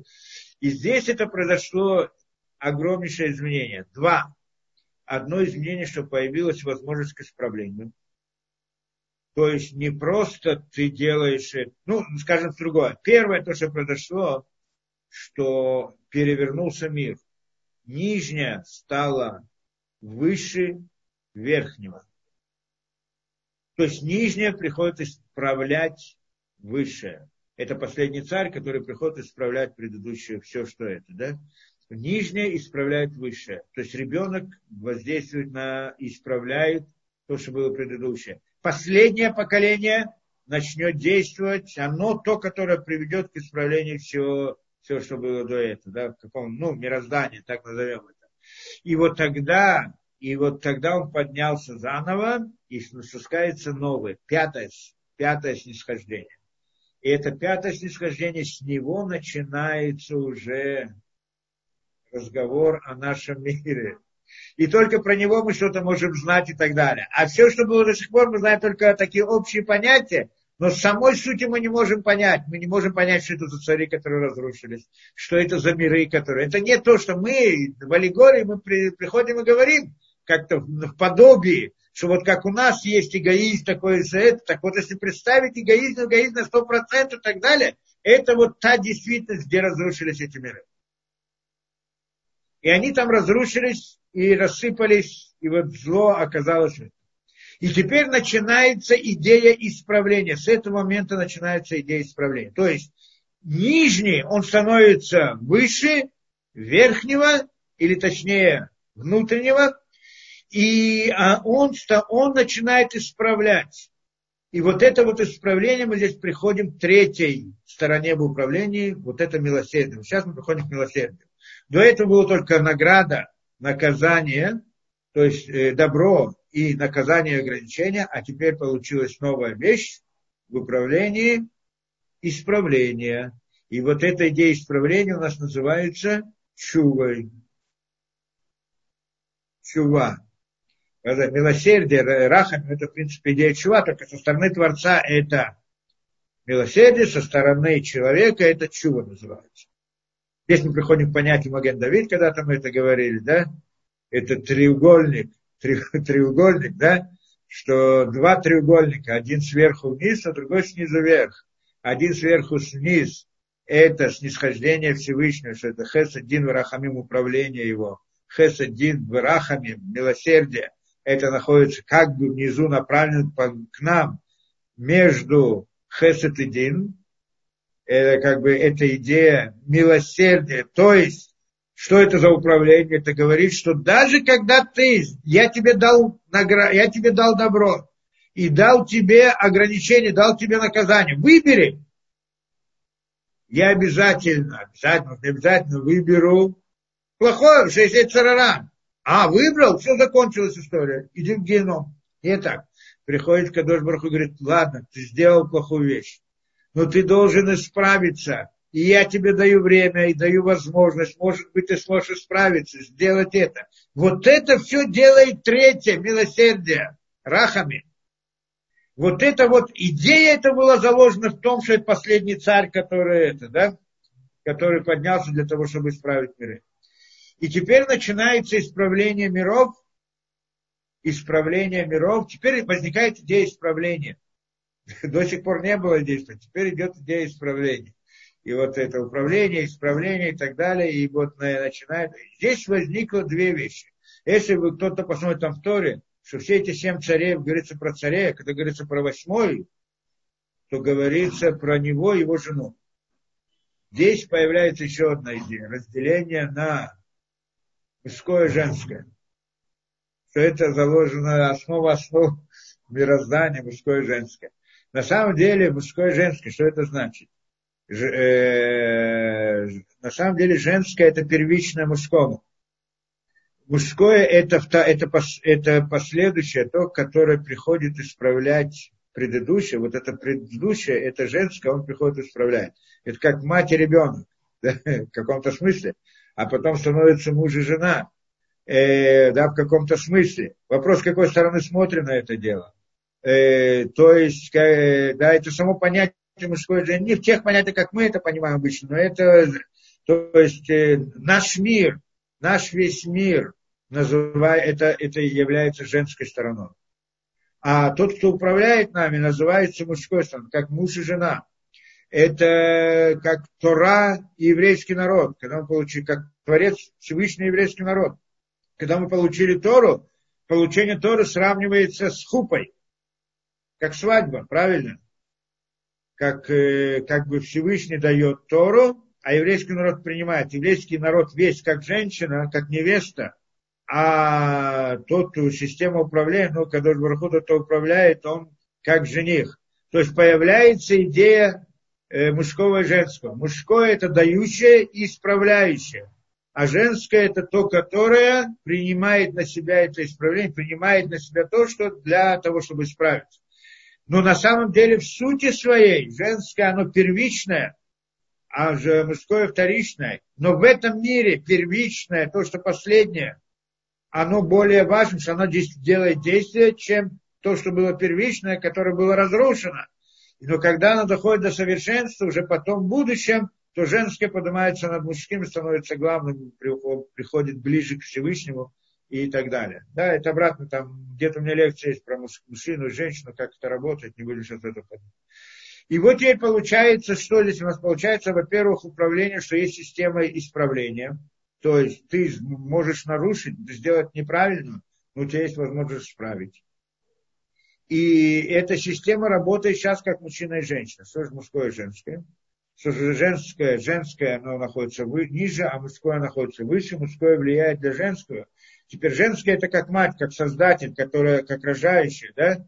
Так она как бы э, смотрит на мир сейчас. Задача сейчас этого мира, вот этого снисхождения – исправить то, что было разрушено. Задача основная исправить то, что было разрушено, и собрать все эти искры святости, которые были разрушены в том самом нижнем мире. Только теперь это параллельная действительность, как бы еще снаружи, да, мы говорим про пятую реальность. Каждая реальность по отношению к предыдущей, это как, как сон, как воображаемая действительность и так далее. Но вот эта вот пятая реальность, она, она наиболее внешняя.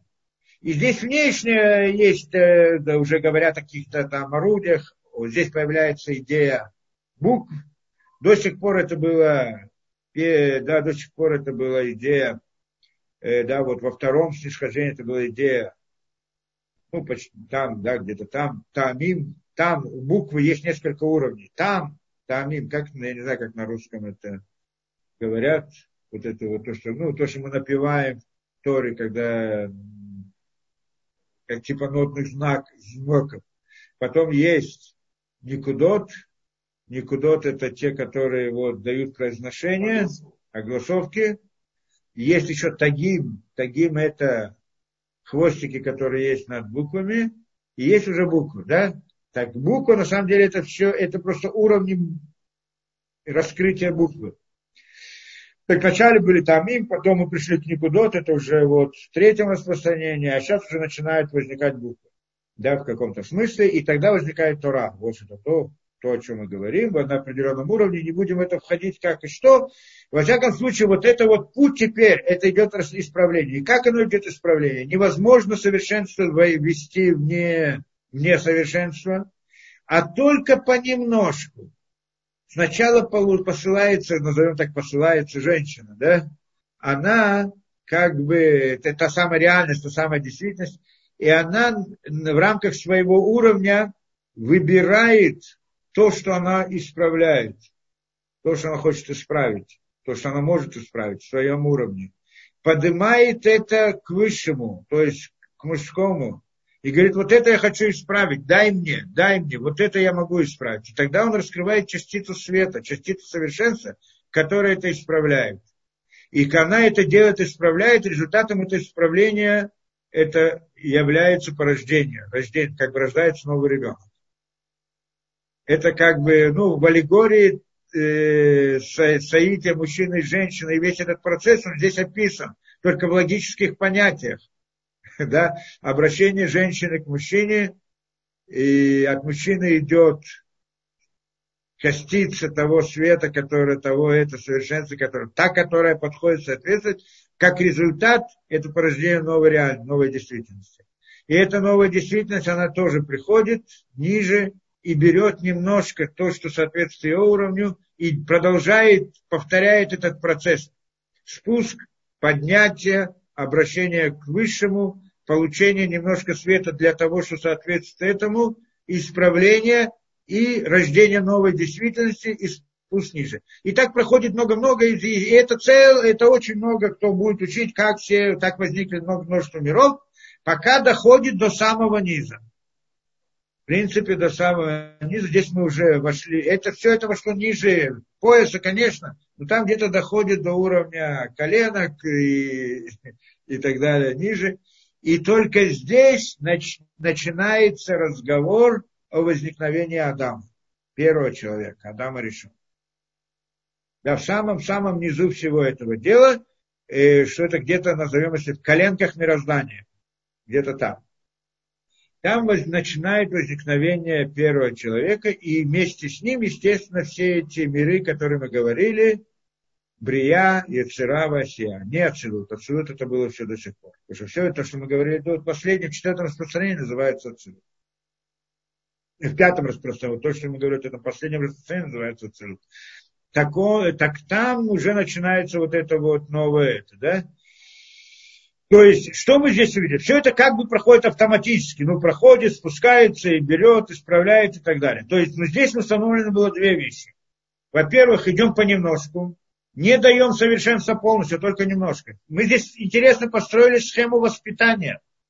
Как я вот тебе вот давай, даю тебе немножко ребенку. Давай, справляйся с этим? Хорошо, я тебе даю еще немножко и открываю. Путь этого перехода, это мужчина и женщина, потому что здесь возникла идея мужское и женское. То есть не женское, оно приходит, как что-то собирает, поднимается вверх, открывает и так далее. Это идея молитвы, в общем-то. То, что мы сегодня говорим, как это, да, молитва, как поднятие мана, это, в принципе, идея молитвы идея молитвы, что когда я человек, как человек, это тоже как рождение. Я обращаюсь, я прихожу к Всевышнему в молитве, что я обращаюсь? Говорю, вот, дай мне то-то. Зачем тебе это нужно? Я прошу разные вещи. Нет, потому что я хочу выполнить свою роль. Вот это я могу сделать, это я беру, вот это я привожу ему то, что я сделал до сих пор. И вот это вот, я согласен, как это молитва человек говорит, я вот, вот, э, да, что человек говорит молитвы, вот да, я делаю чу, я сделал все, я вот такой сейчас, да, я как бы принимаю на себя все. Это значит, что все, что до сих пор я сделал, теперь я хочу делать дальше. Мне нужно орудие для этого. Вот дай мне эти орудия, чтобы делать дальше. Вот это, тогда он получает орудие, источник, и, и, и, созда, и делает действие. Это действие, это его действие, это его действие по рождению. И так далее. Теперь, получается, что, что здесь идея исправления – что нижний исправляет верхнюю, нижний сейчас находится вверху, а верхний находится внизу. Он его исправляет, исправляет понемножку и путем исправления, то есть исправления хесадин врахами, то есть не просто награда и наказание, а также вопрос исправления, что это чува. Чува. Но пока все это происходит автоматически, как автоматически, духовность сверху вниз, действительно спускается и исправляет все то, что было разрушено до этих. Осталось несколько искр, которые не были исправлены, которые находились в самом-самом низу. И это только находясь в самом-самом низу можно их исправить. И вот это ходе, и для этого был создан Адам решен, первый человек, Адам. И он должен это сделать. Но когда он ходит тот самый низ, это значит полная, это значит идея сокрытия здесь возникает идея сокрытия, что он не знает, как и что будет. То есть он теряет, он уже не является, а, то есть здесь появляется идея свободы выбора. Идея свободы выбора это может быть тогда, когда человеку скрыта истина. Потому что когда открыта истина, он вынужден следовать истине. Вот когда он ходит вот эти миры ниже уже коленок, там начинается полное сокрытие. Но Адам, он не был в полном сокрытии, но был в каком-то сокрытии. Вот и про Адама решен, у меня много, несколько ряд лекций, там все это объясняю подробно. Он находится в каком-то, и, и вот это каком-то идея сокрытия. Вот эта идея сокрытия дала ему идею свободы выбора. И здесь возникает новая вещь, что не просто есть исправление, не просто нижнее исправляет высшее, а еще есть то, что вот это низшее, она может сделать, а может не сделать. У него появляется свобода выбора. И тогда действие начинается снизу.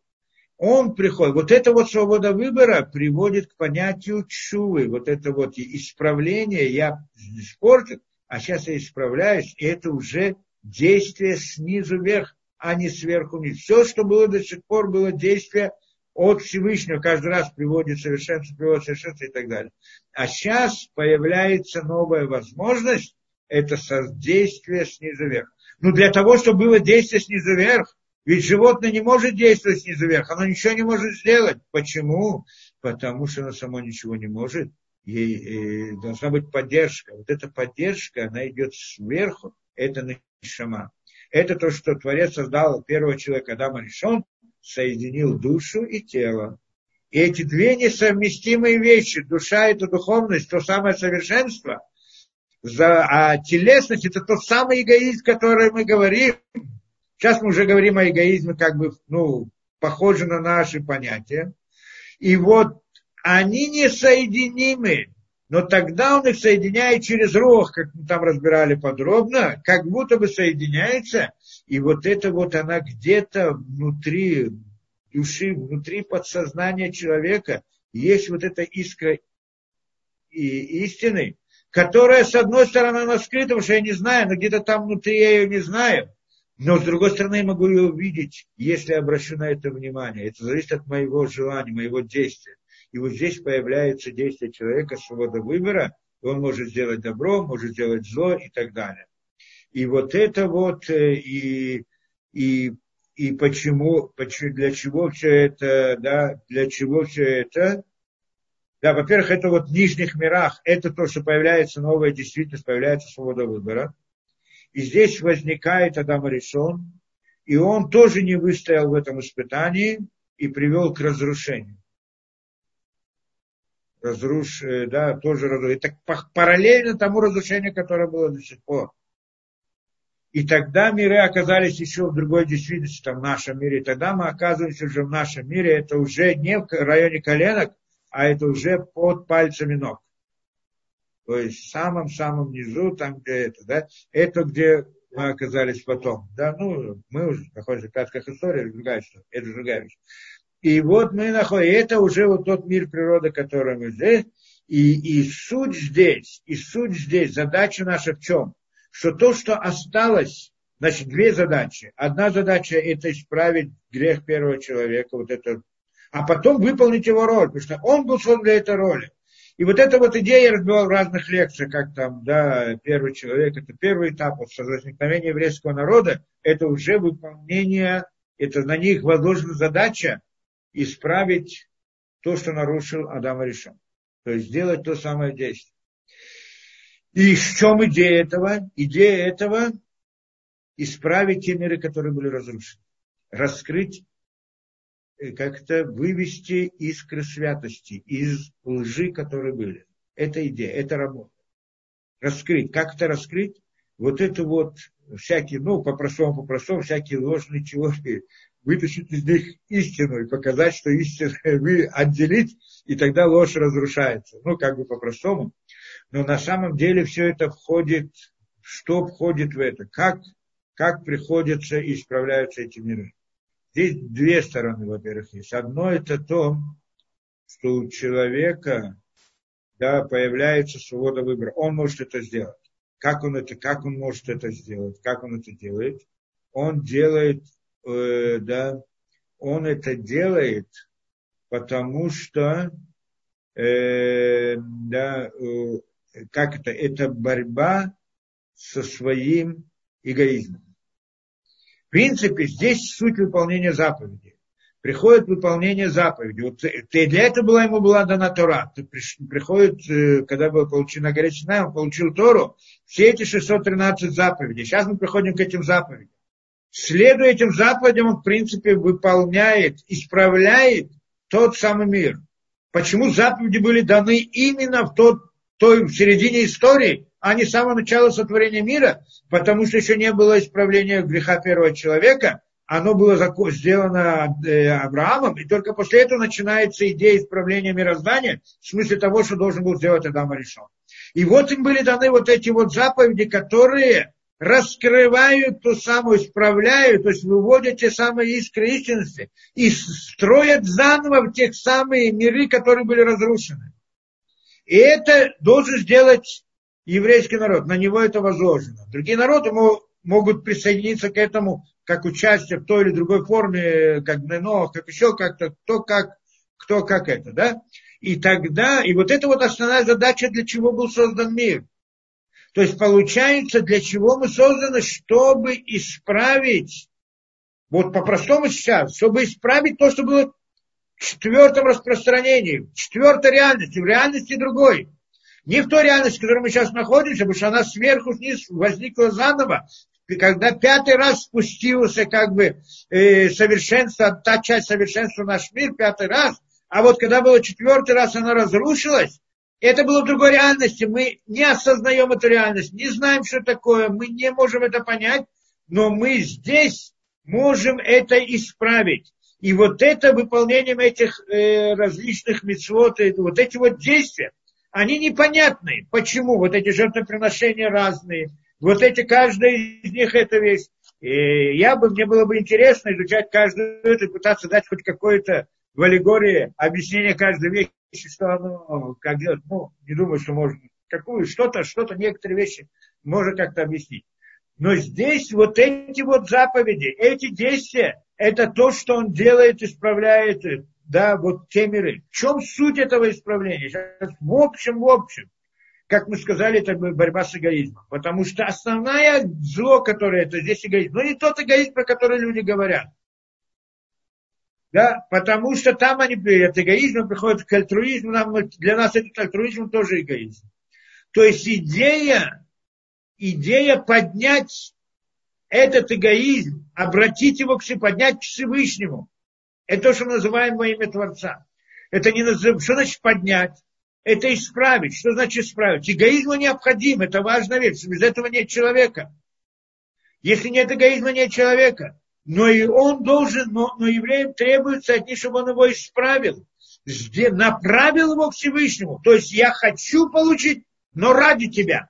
Я возьму это для своего эгоизма, будем пользоваться, но не потому, чтобы удалить из себя, а только потому, что ты хочешь, чтобы я это сделал.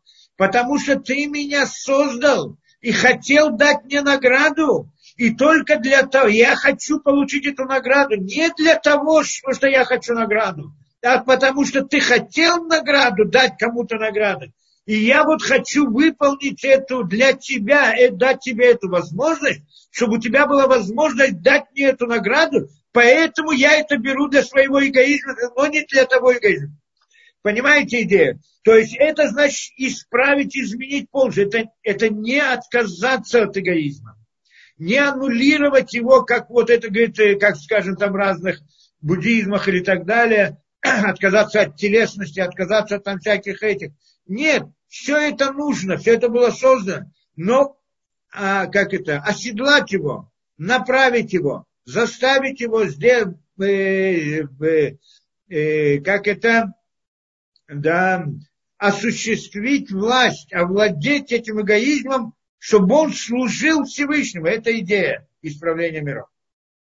И эта идея, все эти митцвот построены именно на это. Если посмотрите, что все заповеди, они всегда, все они направлены против того, что человек хочет. Человек хочет одно, а заповедь говорит другое. Я люблю это, а он говорит не так. Ты хочешь так, а он говорит так. То есть все эти митцвот, все они построены напротив них. Задача человека их взять, исправить и это, да? Здесь сразу возникнет куча вопросов. Ну, с нашей точки зрения, как мы сказали, для чего был создан мир? Для этого был создан мир. Для этого. Так зачем надо было, чтобы у человека была свобода выбора? Пусть Всевышний все это сделает в конце концов. И тут мы ходим ко второму понятию. Помните, что мы сказали? Для чего был создан мир? Для Тивли Небраав. Дать награду творениям, дать добро творениям, правильно? Дать добро творениям. Эта идея Леотивли Небраав, она, в принципе, возникла вот во втором распространении, да, когда мы говорили про мудрость. Вот эта вот идея мудрости, это та самая награда, которую Творец хотел дать. Только еще не было творения, которое могли бы получить это. То есть получается, что все, правильно, что Творец смог все это привести к совершенству. Но что мы сказали, что Творец сделает так, чтобы оно само пришло к совершенству. То есть даже когда Творец сделает совершенство, оно сам несовершенное действие, оно в конце концов оказывается совершенным. Потому что если он сделает его совершенным, первоначально, так он ничего не делал он как оно, то он также его как бы сделал вроде бы несовершенством, а потом его сделал совершенством. Но он его сделал несовершенством, а оно само пришло к совершенству от себя. И тогда за это тот, кто это делает от себя, он получает награду. Это само по себе конец этого совершенства. Получается, что в конце концов вот эта вот идея нужна для чего, чтобы он, чтобы, да, получается, мы здесь сходим эти два понятия, что Творец создал это совершенство для того, чтобы проявить само совершенство, что даже несовершенство он может делать, а, а конечный результат этого приходит, что тот, кто это сделал, он получает награду в следующем мире. Где в следующем мире? Вот в этом втором распространении. Что потом приходит Машех, и начинается новая история. Почему приход Машех мы сейчас не будем разбирать. В принципе, мы это планировали когда-то разобрать, да? Что это приходит этот Машех, это имеется в виду, что после этого как бы совершенство снова возвращается в мир, снимаются все границы, совершенство приходит в этот мир, и то, что не было исправлено таким образом, оно будет уничтожено. Это называют геном, кто назовет, Капакейла и так далее. Почему? Ну, по той же причине, что когда совершенство заполняет недостаток, который сам по себе, он его заполняет, и больше недостатка, его просто нет. Но, но, но, но когда человек выполняет заповеди, то, что мы говорим, да, вот делает ту работу, которую мы сказали, он как бы строит заново себя. Он строит заново себя, он исправляет свой эгоизм и делает его направленным, делает его дающим. В этом смысле он становится похожим на Всевышнего. Что, то есть здесь была еще одна идея, что кто Всевышний мог исправлял, исправлялся и шел действие сверху вниз, делал исправление, а когда прошло, дошло до конца, до низа, то тогда у человека появилась возможность, появилась свобода выбора, в результате сокрытия. И теперь он делает исправление. В том, что он делает исправление, он становится похожим на Всевышнего. Он становится вместе с ним, как это, компаньоном сотворения мироздания. И вот тот, кто в это вошел, он, когда возвращается в полное совершенство, это не аннулируется. Потому что это, это, а, это не, там нет недостатка, он, ему не нужно ничего он все ради Творца. То есть он как бы создает новую действительность, и эта новая действительность, она сама по себе совершенство, она уничтожается, когда входит совершенство другое, и тогда оно как бы поднимается сначала по всем этим ступеням, как спускалось, оно поднимается, потом входит в третье вот это вот пласт, потом во второй пласт, и там это мир мудрости, и там получает ту самую награду, ту самое знание. Получается, вот та идея была заставшая, когда вошел мир мудрости, вошло и не прошло ниже, ниже пояса, это потому что не был, должна была пройти вся эта история до конца, которые дошли, и в конце концов получился человек, когда мы решил, и он это, и он все это исправил, и вот теперь он поднимается обратно, это как бы исправили все, что было ниже пояса, он поднимается выше пояса, и уже получает ту самую награду, и это приходит в совершенство величия мироздания. Да? То есть получается, здесь мы это, да, пришли к какому-то понятию. То есть получается идея всего этого, это, да, выполнение заповедей, выполнение заповедей, это вот эта вот идея поднятия искры истины, исправления этого мира, мира, который был разрушен, и в тот момент, что мы, человек, это еврей, выполняет эту работу, тем самым он становится как бы похож на Творца, он участвует в исправлении мироздания вместе с Творцом, становится его компаньоном, становится как бы параллельным, приближается, становится в каком-то смысле параллельным, похожим, и поэтому он, в принципе, в конце концов, ну, остается вечным, скажем так, все остальное исчезает, потому что весь этот недостаток, он в конце концов исчезает, потому что его и первоначально не было, только было только воображение, а он, значит, доходит до этого уровня как реальность, в каком-то смысле, на каком-то уровне, мы там уже не знаем, что, что это за уровень реальности, да? И вот он, значит, остается, и это его задача. Это предназначение человека, да, это понятно. Я не знаю, насколько понятно все, что мы здесь объяснили. Я пытался более-менее схему, как, как был построен мир, как прошла вся эта история, как пришли мы к тому, что надо выполнять заповеди. Но сами заповеди мы в конце концов не объяснили, каждая из них, что она делает. Ну и, и вот, э, в общем, мы сказали, что она приводит к исправлению, поднятию иск святости того самого. Как точно, как каждая из них. Вряд ли можно, мы не сможем сказать точно до конца каждую вещь. Кто-то тогда спросит, почему бы нам, Творец нам бы не объяснил Торе, что делает каждая митцва, правильно? Почему мы этого не знаем? Почему нам не раскрыл эту вещь? Какую именно искру она выбирает из того самого мира, который был разрушен? Что именно? Почему нет? Потому что мы обратно приходим к этой идее, что если бы нам это было бы открыто до конца, то тогда мы это делали потому, что мы хотим сделать и исправить мир. Вот исправить то, что это. Почему? Что тогда я, я делаю что-то. А мы сказали, что, что наша задача, что я делаю ради Творца. Даже когда я не понимаю, именно тогда, когда я не знаю, для чего это нужно, но, но я, мне Творец это приказал, я делаю это ради Него, вот тогда мы выходим из, из, э, полностью из идеи эгоизма. Потому что идея эгоизма, какой бы альтруист ни был, какой бы мой хороший поступок не был, если инициатива приходит от меня самого, только от меня, то тогда я делаю хороший поступок, потому что я хороший человек есть, остается идея я человек, несмотря на то, что всегда, когда человек делает хороший поступок, всегда хорошо, да, но, но, но, но, но и корень эгоизма он остается, что остается идея я. Вот когда я не знаю, зачем это нужно, но знаю, что только Всевышний мне это сказал, только поэтому я это делаю, тем самым я, ну, я как бы полностью, у меня нет уже никакого своего я, я для этого просто должен аннулировать свое я полностью. Нет своего я в смысле эгоизма, а только есть свое я в смысле служения Всевышнему. Оно, его я строю, оно возникает заново, поэтому мы не можем знать все вот точно, что и тогда делать. Что тогда я буду делать по расчету. Я скажу, вот это я сделаю, потому что это я хочу исправить, а это я потом сделаю а это еще, я начну делать разные расчеты. Это лучше, это хуже, это так, это так и так далее. И тогда не будет той полной системы исправления, которую, про которую мы говорили. Да?